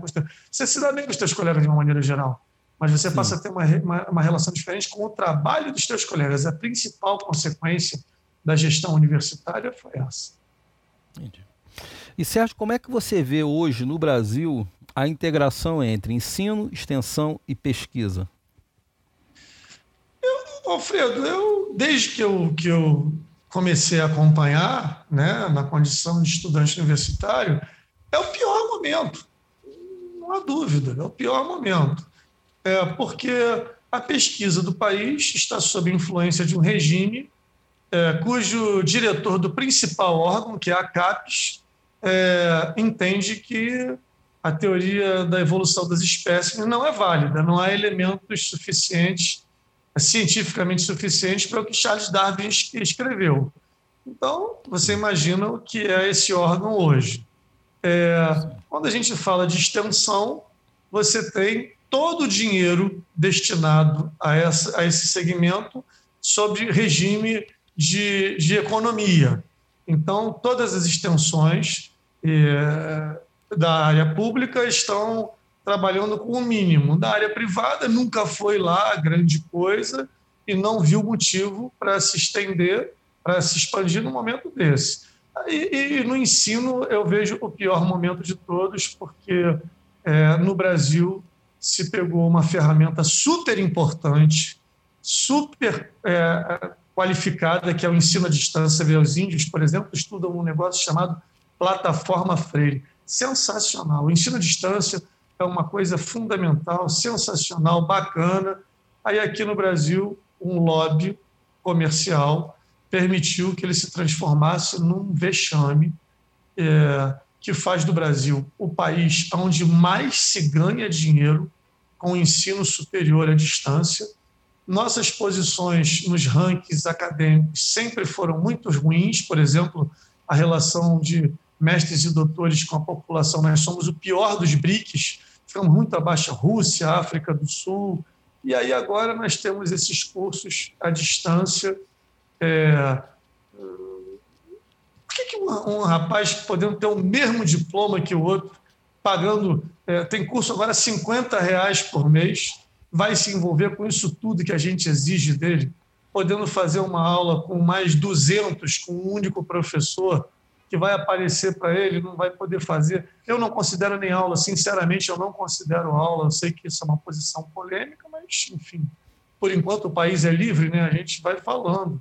Então, é, é um momento de ganhar muito dinheiro com isso, mas estão arrebentando as instituições de ensino superior, qualitativamente falando. Então, eu não vi em nenhum momento da minha trajetória de professor e de universitário é, um, uma, um cenário tão desastroso quanto esse que nós estamos passando agora. Então, a minha opinião é a pior possível, porque eu não vejo. É, hoje, a área de pesquisa é uma tragédia. Né? É, a área de extensão, praticamente, encolheu e a área de ensino está entregue a um regime que, na minha opinião, não é aula, não é ensino universitário. Que a universidade, o ambiente, seja qual for o curso que você faz, o ambiente da universidade transforma a sua vida. Isso não vai Sim. acontecer com o curso à distância do jeito que está se fazendo aqui. E, infelizmente, eu vejo nossos colegas falando assim, mas isso é o futuro, não tem volta. Isso é mentira, Alfredo. Na Alemanha não é assim, na Inglaterra não é assim, no Canadá não é assim. Isso é mentira. As pessoas que falam isso, elas podem estar fazendo isso por ingenuidade. Mas, independente de ser ingênuo ou não, estão falando uma coisa que não é verdade. Não é isso. Nós precisamos dos professores e dos alunos juntos, progredindo. Então, assim, a minha posição é, é uma posição muito crítica em relação ao momento. É, eu, essa pandemia aumentou muito aí o número de aulas, né? Essas aulas síncronas, né? que a gente dá aula pelo, não, mas a pandemia ainda é uma justificativa, né, Alfredo? É, mas a, a pandemia não tem jeito. Eu, por exemplo, estou dando aula agora à distância, mas eu entendo que é o que, é o que há.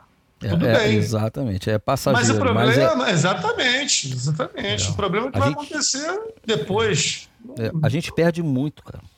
perde muito, a gente não tem o, o, feedback do aluno, a gente não pode fazer leitura de aluno. É claro, é complicado, claro. é, é muito complicado.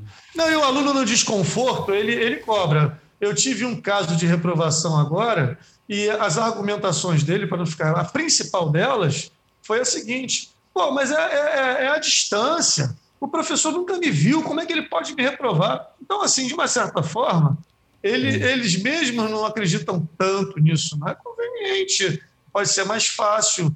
A maior, boa parte deles acha que é o mais fácil, que vai contribuir mais, mas tem muitos que não, que curtem muito estar no circuito e não estão aproveitando. É verdade. É? Sérgio, como que você é, vê é, um ensino é, centrado no estudante e a importância que tem unir teoria e prática no aprendizado do aluno? Não, assim, esse ciclo da gente ter a teoria, ver a prática, para poder rever a teoria, esse, esse é o ciclo da educação. Só existe isso. Qualquer Sim. coisa que se faça fora disso é, pode, pode se chamar de qualquer outra coisa menos de educação, porque educação, em síntese, é a mudança de comportamento para melhor. Se você tem um conteúdo, se você tem uma disciplina, se você tem uma prática social que migrou para o ensino formal, você só vai entender aquilo ali na tua vida se você estiver fazendo esse processo. Se você não estiver vivendo esse processo, você não vai aprender. Você pode reproduzir a informação, mas você só vai entender o que está acontecendo se você tiver a teoria apresentada, tiver a chance de estudar a teoria, ir a campo, verificar aquela teoria, como ela se manifesta, porque esse é o, é o, é o trajeto inverso ao que é feito. Primeiro, nós temos as coisas na sociedade, elas vão ganhando forma e elas migram para, para as disciplinas. Então, você Sim. tem que fazer esse estudo, ir à sociedade, ver aquela disciplina na sociedade e depois retornar à teoria aí você vai aprender.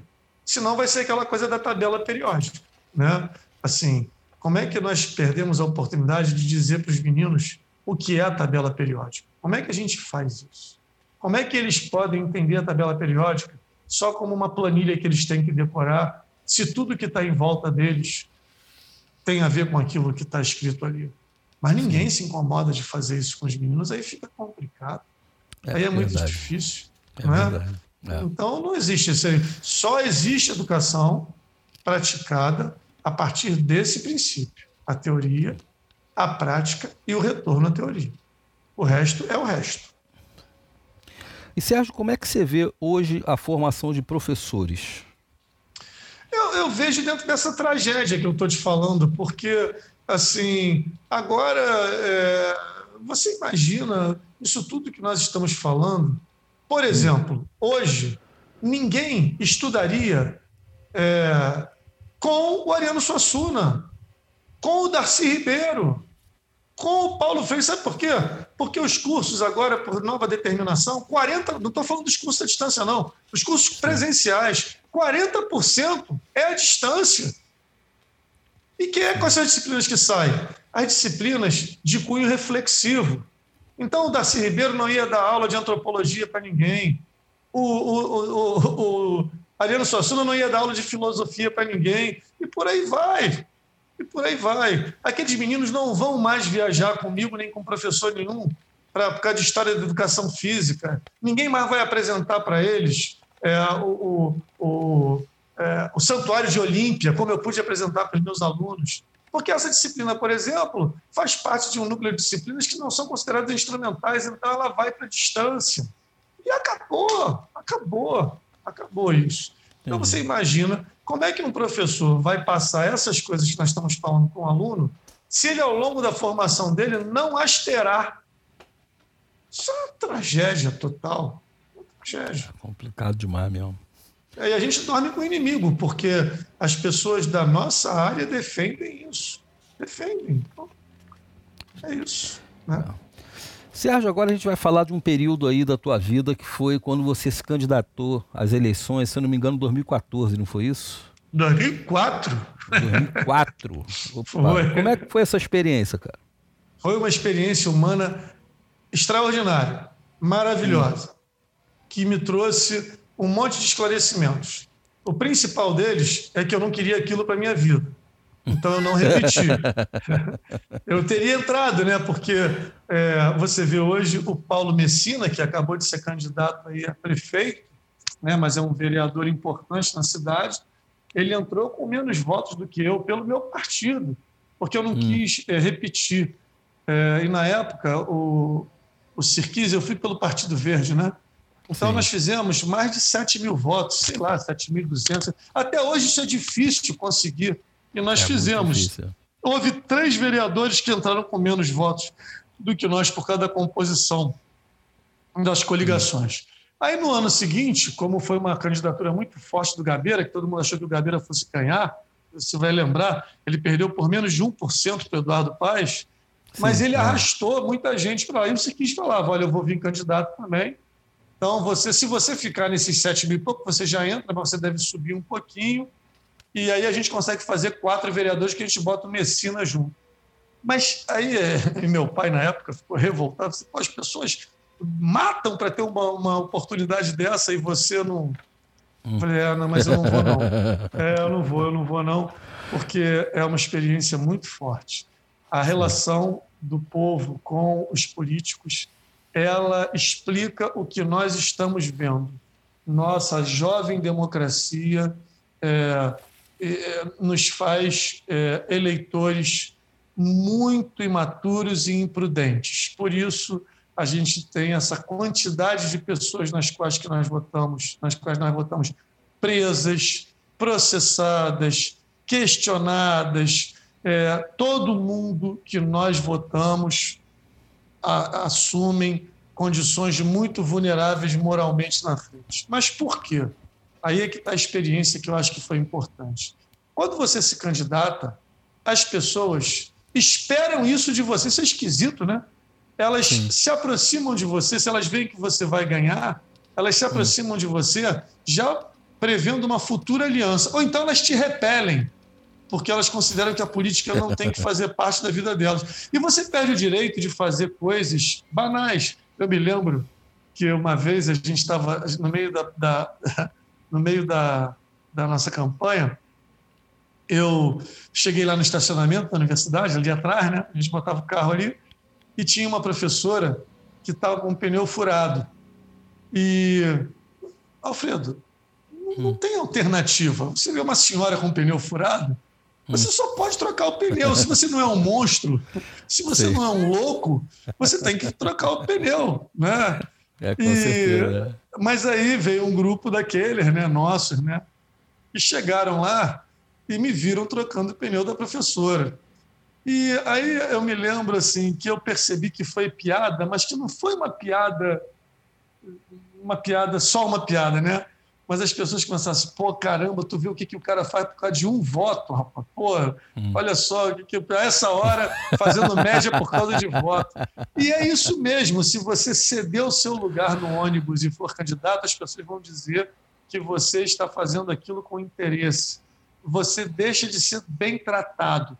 E como eu, eu, eu fui professor a vida inteira, a sociedade trata a gente muito bem.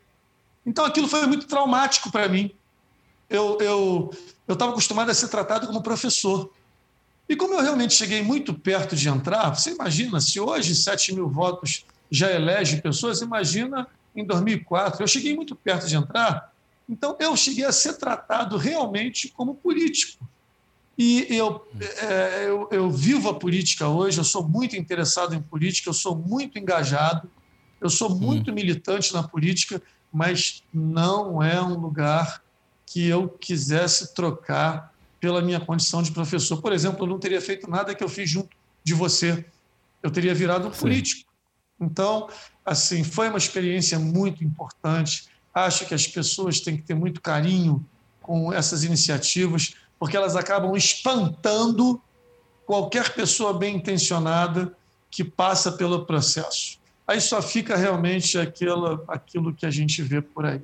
É, realmente é. interessante, era, era um partido que tinha a ver com o ideário nosso, conheci gente interessante e vivi o processo democrático de maneira muito intensa, foi bastante legal.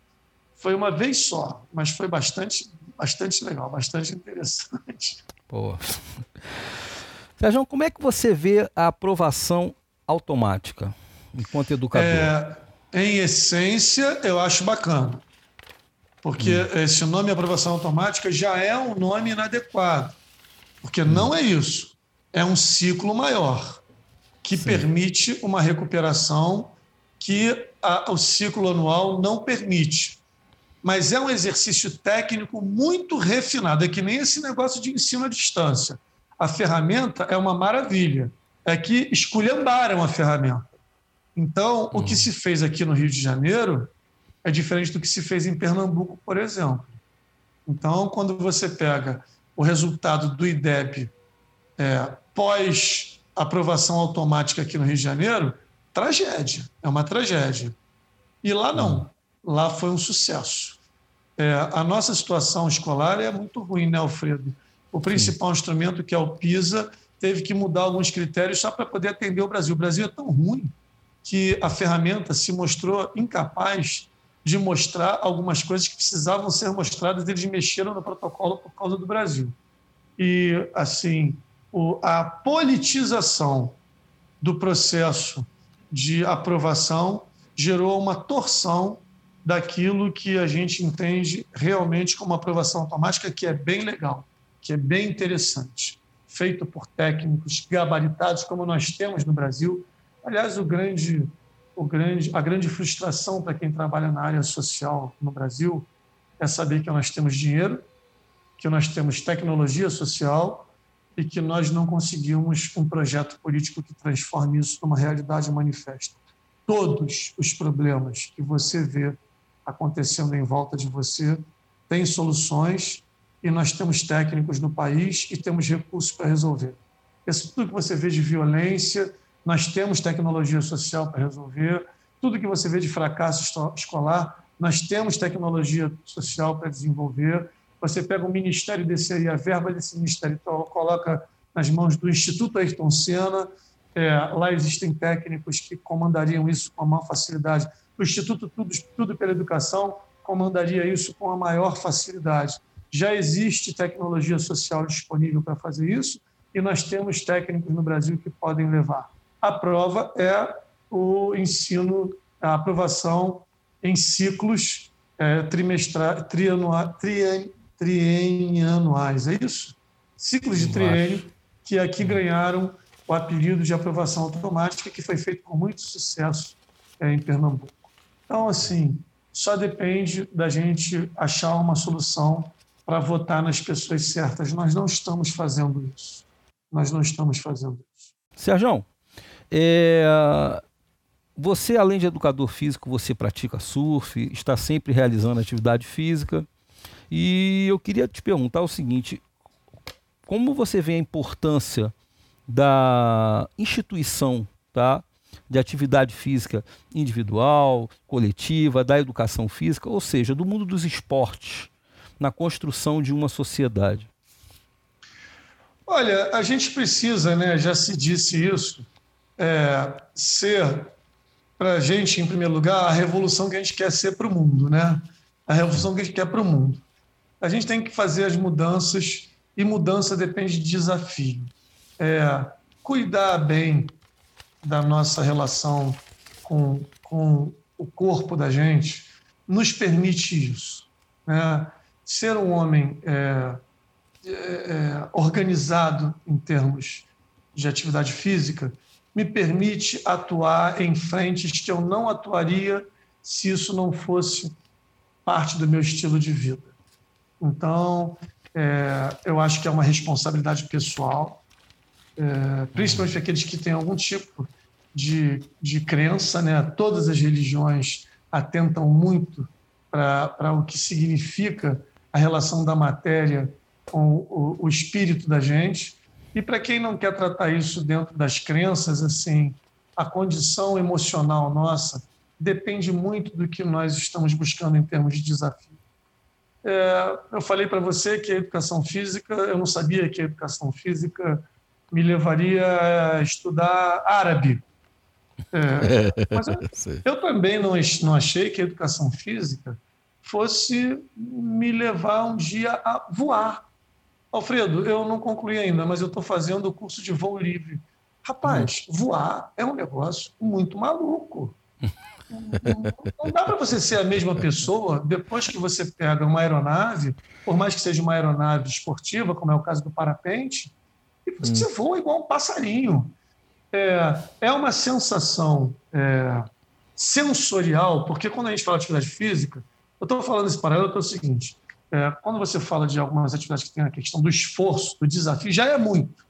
Você corre, você faz ginástica, já é bastante coisa, não é pouca coisa, não. Agora, uhum. às vezes não é nem o caso. Às vezes é um limite sensorial, porque você uhum. não tem noção do que, que é sair flutuando por aí. E, e isso revigora, porque a injeção de adrenalina que você tem quando você tem esse tipo de conquista, no caso do ecoturismo, a gente tem aí o voo livre que eu estou falando, chegar no topo de uma montanha. As pessoas não entendem, né? Teve um, teve um alpinista famoso que perguntaram para ele, porque ele morreu, infelizmente. Mas antes dele morrer, ele recebeu essa. Cara, vocês sobem as montanhas? É, por quê? A gente sobe porque elas estão lá. Se elas não estivessem lá, a gente não subiria. Hum. Então, é, é, é, um, é um resgate ancestral que nós não estamos. A questão é a seguinte: nós estamos rodando aí esse modelo que nós temos de carcaça está rodando no planeta aí há uns 200 mil anos, mais ou menos. Se for buscar a linha mais ancestral, é, é, vai lá perto mais de um milhão. Mas esse modelo que a gente tem aqui começou a rodar no planeta há mais ou menos 200 mil anos. É, nós, nós fomos desenhando, nós demos certo no planeta, nós conseguimos vencer, inclusive, é, outros seres humanos, né? Nós vencemos os neandertais, nós vencemos os, os homos florenses, nós vencemos outros seres humanos e muitas das espécies que nos dominavam né, na cadeia alimentar, porque nós desenhamos um modelo. Foi esse modelo que deu certo. Um nômade, caçador e coletor. Foi isso que deu certo. Há mais ou menos uns 10, 12 mil anos atrás, nós fizemos a Revolução Agrícola. Já não estávamos desenhados para ficar num lugar só vendo planta crescer e vendo bicho engordar para abater e comer. Mas, em todo caso, a vida do agricultor ainda é uma vida mais próxima do nômade. Mas, cara, somente há 5 mil anos atrás, aí, nós fomos lá na primeira cidade, né, que é Bíbulos, nós fomos lá com os alunos lá no Líbano, divide com Jericó aí o título de. Esse é muito novo, tem 5 mil anos só que as pessoas inventaram essa maluquice chamada cidade que é completamente a vida urbana, é uma agressão estúpida ao desenho biológico que nos fez vencedores no planeta enquanto espécie dominante.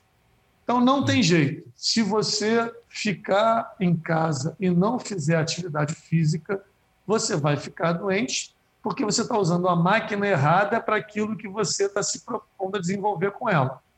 A biologia é muito exigente.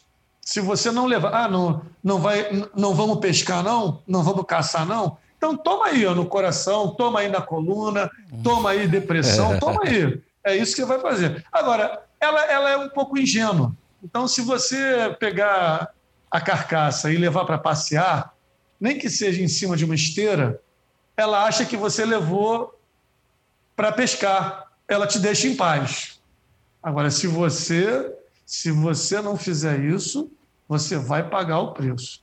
Ninguém está desenhado para o sedentarismo. O sedentarismo é uma doença que você escolhe. É como fumar. Você não sabe do que vai morrer, não é verdade? Mas se tu começar a fumar, tu já está fazendo um sinal. Olha, eu quero morrer de um determinado jeito. É assim que eu quero morrer. Pode até não acontecer, mas tu já está fazendo uma grande escolha.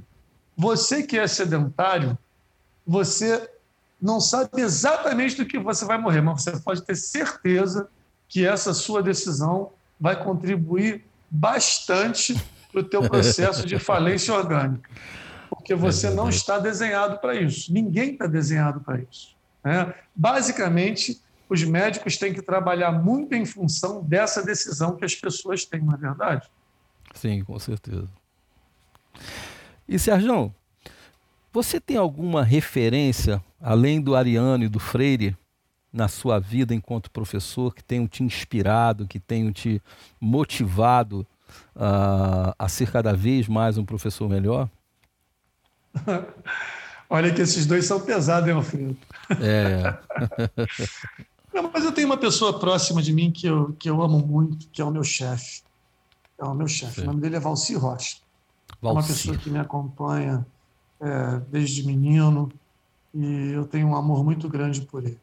É meu chefe, mas não é meu chefe, não. Ele é meu, meu mentor. E eu gosto esses, muito de você. Eu fiquei muito, eu fiquei muito próximo deles para o que a maioria das pessoas é, né? As pessoas ficam Sim. falando de Paulo Freire, ficam falando de Ariano Suassuna eu tive a sorte de ter um pequeno convívio com eles, né? mas, assim, é, desse porte, eu daria essa, essa condição ao meu companheiro, mesmo meu pai postiço, é, já que o, o, meu, meu pai é, verdadeiro, biológico, não está mais comigo e me faz muita falta também, mas eu tenho um amor muito grande por esse homem que foi responsável por boa parte das coisas boas que eu fiz. É. Professor Sim. também, né? meu ele, professor. Ele é, o Valci é, um, Valci é uma pessoa iluminadíssima. Alci tem uma é. aura muito boa, é uma pessoa que é uma... gosto muito dele, muito, muito. Eu espero que ele escute isso aqui, que ele vai saber que eu sou fã dele. Cara, eu amava aqueles negócios de educação física que vocês faziam, cara. Eu gostava daquela semana, lembra quando tinha aquela coisa de dança lá que vocês faziam? Como é que, como é que você cara, pode esquecer? Aquilo, cara, aquilo era bom demais, cara. Eu adorava aquilo ali. Mas vamos lá, Sérgio. É, como que você consegue administrar o, os seus recursos de tempo e energia entre o Sérgio professor e o Sérgio família? Como é que foi isso durante a sua vida profissional? Rapaz, nos últimos anos eu ganhei, assim, eu, eu, eu sempre trabalhei muito, sempre fui, como sou, muito dedicado à minha família, sou um homem muito família. É, não estou hoje casado com a mulher que é, foi a minha companheira de vida mesmo, mãe dos meus filhos, mas nós somos muito ligados. É, vimos os nossos filhos crescendo de maneira bem legal, estão todos muito bem. Tenho três filhos, estão todos bem formados, em, em caminhos bastante interessantes. É, estão casados, trouxeram três pessoas muito legais, muito importantes na minha vida hoje. Hum. Mas, assim, aconteceu uma coisa muito louca nessa, nessa relação aí, que se chama neto, porque ninguém se prepara para isso, Alfredo. Porra, ninguém se prepara para isso. Entendeu? Quando tu acha que você vai, que você já viu a vida toda, aparece um cidadão na tua frente e toma conta completamente de você. O amor de avô é um negócio louco, louco, louco, completamente hum. louco é uma coisa só experimentando. Esse ah, negócio de amor de pai, de avô, cara, nem, nem, nem é uma coisa comparável, não, porque até a uhum. relação com os filhos da gente muda para melhor, entendeu? Eu sempre tive uma boa relação com os meus filhos, mas assim, quando eu vi o meu filho caçula, que é o caçula, né, que tem dois meninos, eu uhum. vi ele como pai, aquilo me deu uma turbinada grande então, é uma confusão de sentido. Eu sei o seguinte, que você passa a viver para ver uma outra pessoa feliz sem a responsabilidade de pai. Então, é, eu tenho um mais velho, que tem seis anos, que é o Dimitri, e a gente está muito triste porque a gente não está podendo ficar perto. A mãe fez uma cirurgia por tempo e a gente, eles estão confinados, mesmo estão em isolamento. Tem um pequenininho que tem um ano e cinco meses, mas esse que é maiorzinho, nós somos muito ligados, nós temos muitas histórias, as pessoas nem sempre compreendem a gente. É, aconteceu uma coisa interessante que eu fui parar no programa da Ana Maria Braga por causa dele. das histórias que contam da gente, história de avós que têm relações diferentes é, com os netos e as pessoas me cobram muito porque eu fui um pai muito firme eu fui Sim. um pai amoroso, eu acho, eu sempre fui muito ligado aos meus filhos, mas eu fui um pai muito preocupado com o futuro deles. Então, achavam que eu ia ser um avô assim, né? Hum. E não sou, cara, eu não sou. Você fala esse negócio aí que você dá intimidade para os alunos. Pô, a minha relação com meu neto, principalmente esse que já é maiorzinho, é uma coisa louca. Entendeu? Ele faz coisas assim, as pessoas. Não faz isso. Meu filho reclama. Meu filho diz que eu não tenho maturidade para ser avô. A frase é essa. Ele briga, ele fala, você não é, é. amiguinho dele, não. Mas quem você fala? Que, que história é essa que eu não sou amiguinho dele? Eu sou amiguinho dele, sim. E a gente faz umas coisas aí, reclamam da gente lá. E foram falar da gente na televisão e a mulher chamou a gente lá para falar das coisas. E as pessoas brigam. Enfim, não, é. não tem saiu um problema lá no hospital com um brinquedo que eu dei a ele, as pessoas disseram, porque ele, ele como todo garoto, ele é mentiroso, né? Ele, ele é porco, ele é mentiroso, ele é levado demais, né? E ele adora, ele adora botar as coisas que ele faz errado, ele descaradamente me coloca na minha conta. E aí as pessoas ficam chateadas comigo. Ele diz que não foi eu que falei, foi eu que ensinei, foi eu que mandei, porque ele já descobriu que as pessoas transferem para mim com facilidade. Então, enfim, mas é um amor muito louco, muito louco. Então, hoje a família, ela tem muito a ver, os filhos estão naquele período de trabalhar muito, né? Então, assim, é a questão do avô. É enlouquecedor. É, é uma coisa de louco. Tu fica doido com o negócio de, hum. de ser avô. Ah, Continuo bom, levando a minha vida, ter as minhas é. coisas, mas o garoto, ele, ele se acha teu dono e ele é. Ele é. fala, é. Engraçado é que você descobriu um novo personagem dentro de você, né? Não, não ninguém. Alfredo, ninguém sabe que isso existe. Você só vai saber a hora que aparecer na tua frente e aí, Sim. assim, você já está achando. Porque o, o, problema todo é que você é avô já com uma idade, né, pelo menos meia idade. Então você acha que você já viu tudo de você na vida, que você está começando Sim. a caminhar para aposentadoria, você está começando a. Você está pedindo permissão para aterrizar.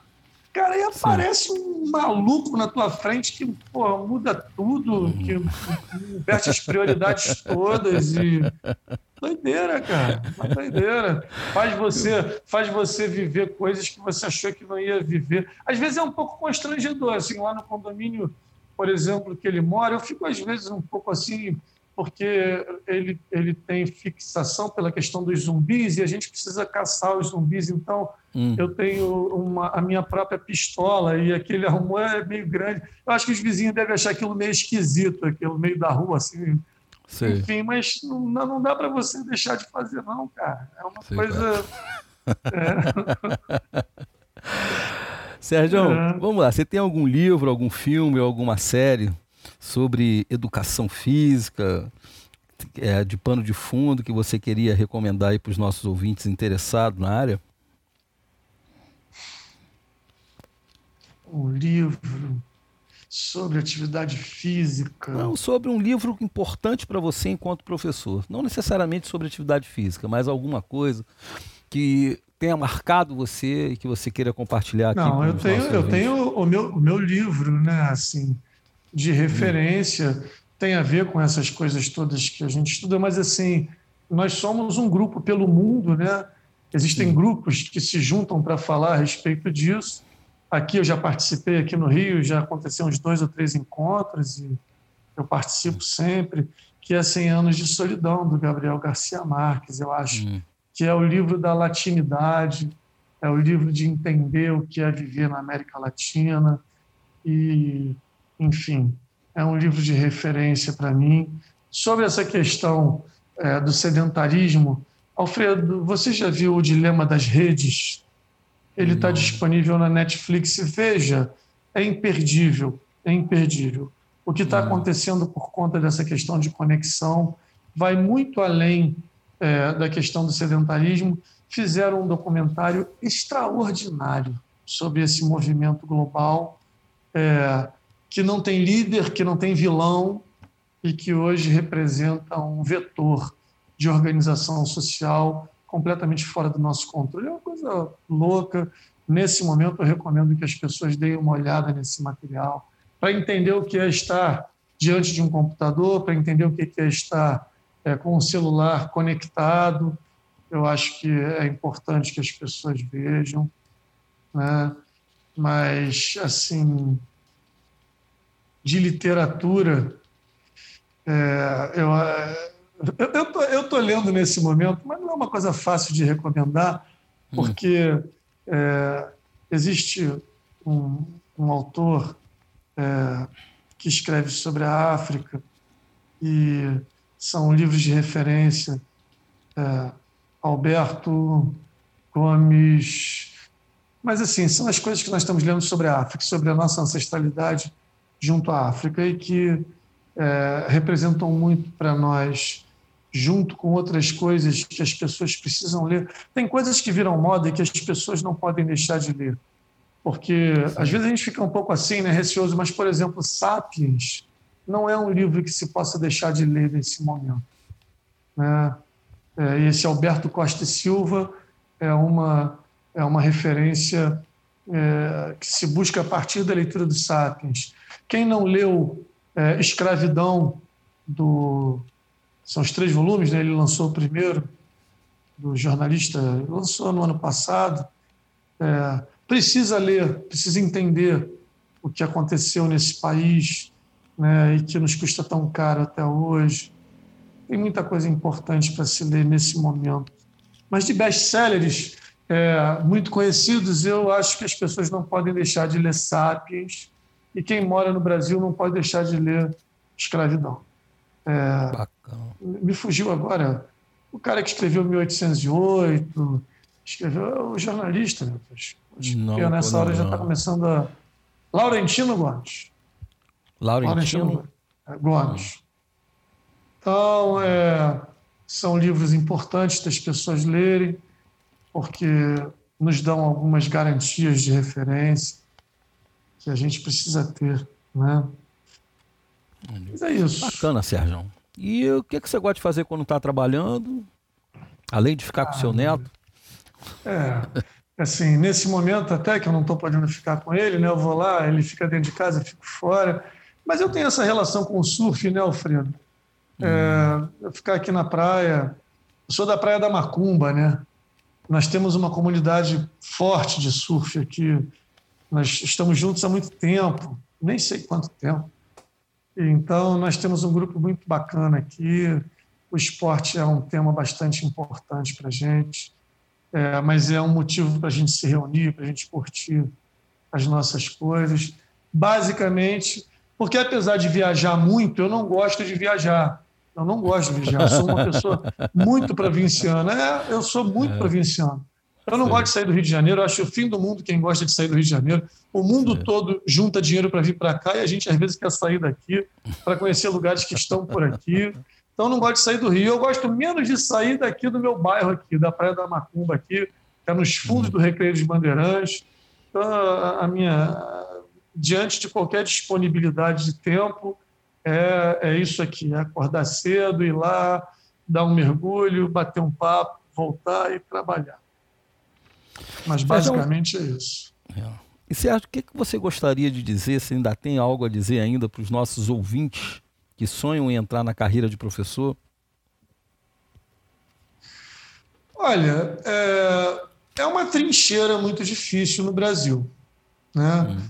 Mas você não pode deixar de brigar uma boa briga só porque ela é uma briga difícil. Vai, vai da vocação de cada um. Né? Eu tenho a dizer a vocês todos que estão ouvindo, né, que eu e Alfredo, nós somos exemplos de pessoas que passamos por muitas dificuldades para ser para ser o que somos, professores que somos, mas eu tenho certeza que, assim como eu, ele não está nem um pouco arrependido. Nem um pouquinho. é, é o que eu, a, maior, a maior sinalização é essa. Você dá aula, eu acho que são 33 anos, a minha, a minha vida está por aí, 33 a 34 anos. Como é que eu posso não ter enjoado disso? Como é que eu posso estar tá, assim, muito amarradão de dar aula amanhã, depois desse tempo todo. Então, havendo vocação, existe uma, uma, uma oportunidade de trabalho estúpida nesse país, precisando muito de quem tem essa, é, essa possibilidade, quem vê esse horizonte. É, a mudança ela não depende só da educação, não. Mas ela não vai acontecer sem passar pela educação. Isso não vai acontecer. Paulo Freire falava isso. Então, é, vai ter que passar pela educação. Não vai ter jeito. Né? Então, eu acho que as pessoas precisam acreditar nisso e vão ser muito felizes. É uma vida maravilhosa, é uma vida extraordinária. Extraordinária.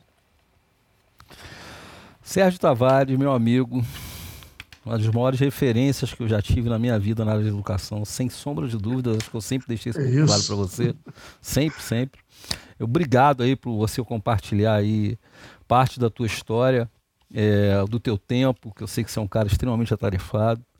Queria te agradecer de coração você ter gravado esse podcast. Espero que ele sirva para os nossos ouvintes aí de inspiração, de referência, para que eles possam nos ajudar aí enquanto professor nesse caminho que a gente tem pela vida e pelo nosso país, que a gente tem condição de se tornar um país um pouco mais justo, melhor para todos. E para isso a gente precisa de bons professores e pessoas que amam, que façam como o Sérgio ama. Obrigado, tá, meu amigo? Alfredo, assim, eu acho que, que nós é que temos que te agradecer. Nós que estamos te ouvindo, nós que assistimos ao teu trabalho, é, nós que vemos a maneira como você tem se esforçado para colocar esse canal de mídia a serviço daquilo que representa progresso. É, esse, eu já assisto essa sua frente de trabalho há muito tempo. É, quero dividir isso aqui com quem está nos ouvindo. Agradeço a vocês é, pela maneira como é, estão me ouvindo, ouvindo a minha história, que é uma história de professor, de um humilde professor, humilde diante daquilo que a carreira de professor representa. Todos nós precisamos ter muita humildade diante do que representa o desafio e o compromisso de ser professor. Então, eu não estou falando aqui de humildade, de falsa modéstia, não. É da postura que eu acredito que tem que ser a única diante de um professor é, a partir da carreira que ele escolheu. E eu acompanho muito o trabalho que você vem fazendo para colocar esse canal, que às vezes é tão perverso, a serviço daquelas coisas que nós precisamos ver acontecer nesse país. Então, agradeço muito as pessoas que estão ouvindo e agradeço muito a você pelo convite que me fez. Conte sempre comigo, sempre. Teu trabalho é importante, tem que ter apoio e eu sou um admirador do teu trabalho e que tenho a sorte de ser seu amigo também. Um grande amigo, pode ter certeza. Tenho um amor de amigo muito grande por você. Um grande beijo para você e para todo mundo que está dedicando atenção à nossa conversa hoje. Tá bom? Tá ótimo. Sérgio, muito obrigado pelas palavras, meu amigo. De coração. Tá? Fica com Deus aí. Grande abraço, cara. Valeu, amigo. Um abraço. Pessoal, acabamos de conversar no Profissão Professor com o professor universitário Sérgio Tavares. Obrigado por sua audiência e não deixe de compartilhar nosso podcast a gente tem informações aí de um homem brilhante, um homem brilhante, uma pessoa que faz um trabalho que quem já assistiu é algo assim realmente é, enorme, tem uma preparação absurda, envolve um montão de alunos, os alunos são os protagonistas o tempo inteiro, entendeu? E é um aprendizado que não se restringe somente à turma da, da aula dele, não, é um aprendizado que tem plateia, as pessoas assistem, as pessoas aprendem, e as pessoas se inspiram. E eu fui um desses alunos que eu tive o prazer de estar sentado lá no teatro, no anfiteatro, né, da Universidade de Castelo Branco, e assistir é, essa famosa aula espetáculo que com certeza modificou muito minha vida, porque eu tinha muitas ideias e eu não colocava em prática. Depois que eu vi, eu passei a colocar e hoje eu estou aqui muito mais feliz depois que eu tomei essa atitude. Grande abraço a todos e até logo.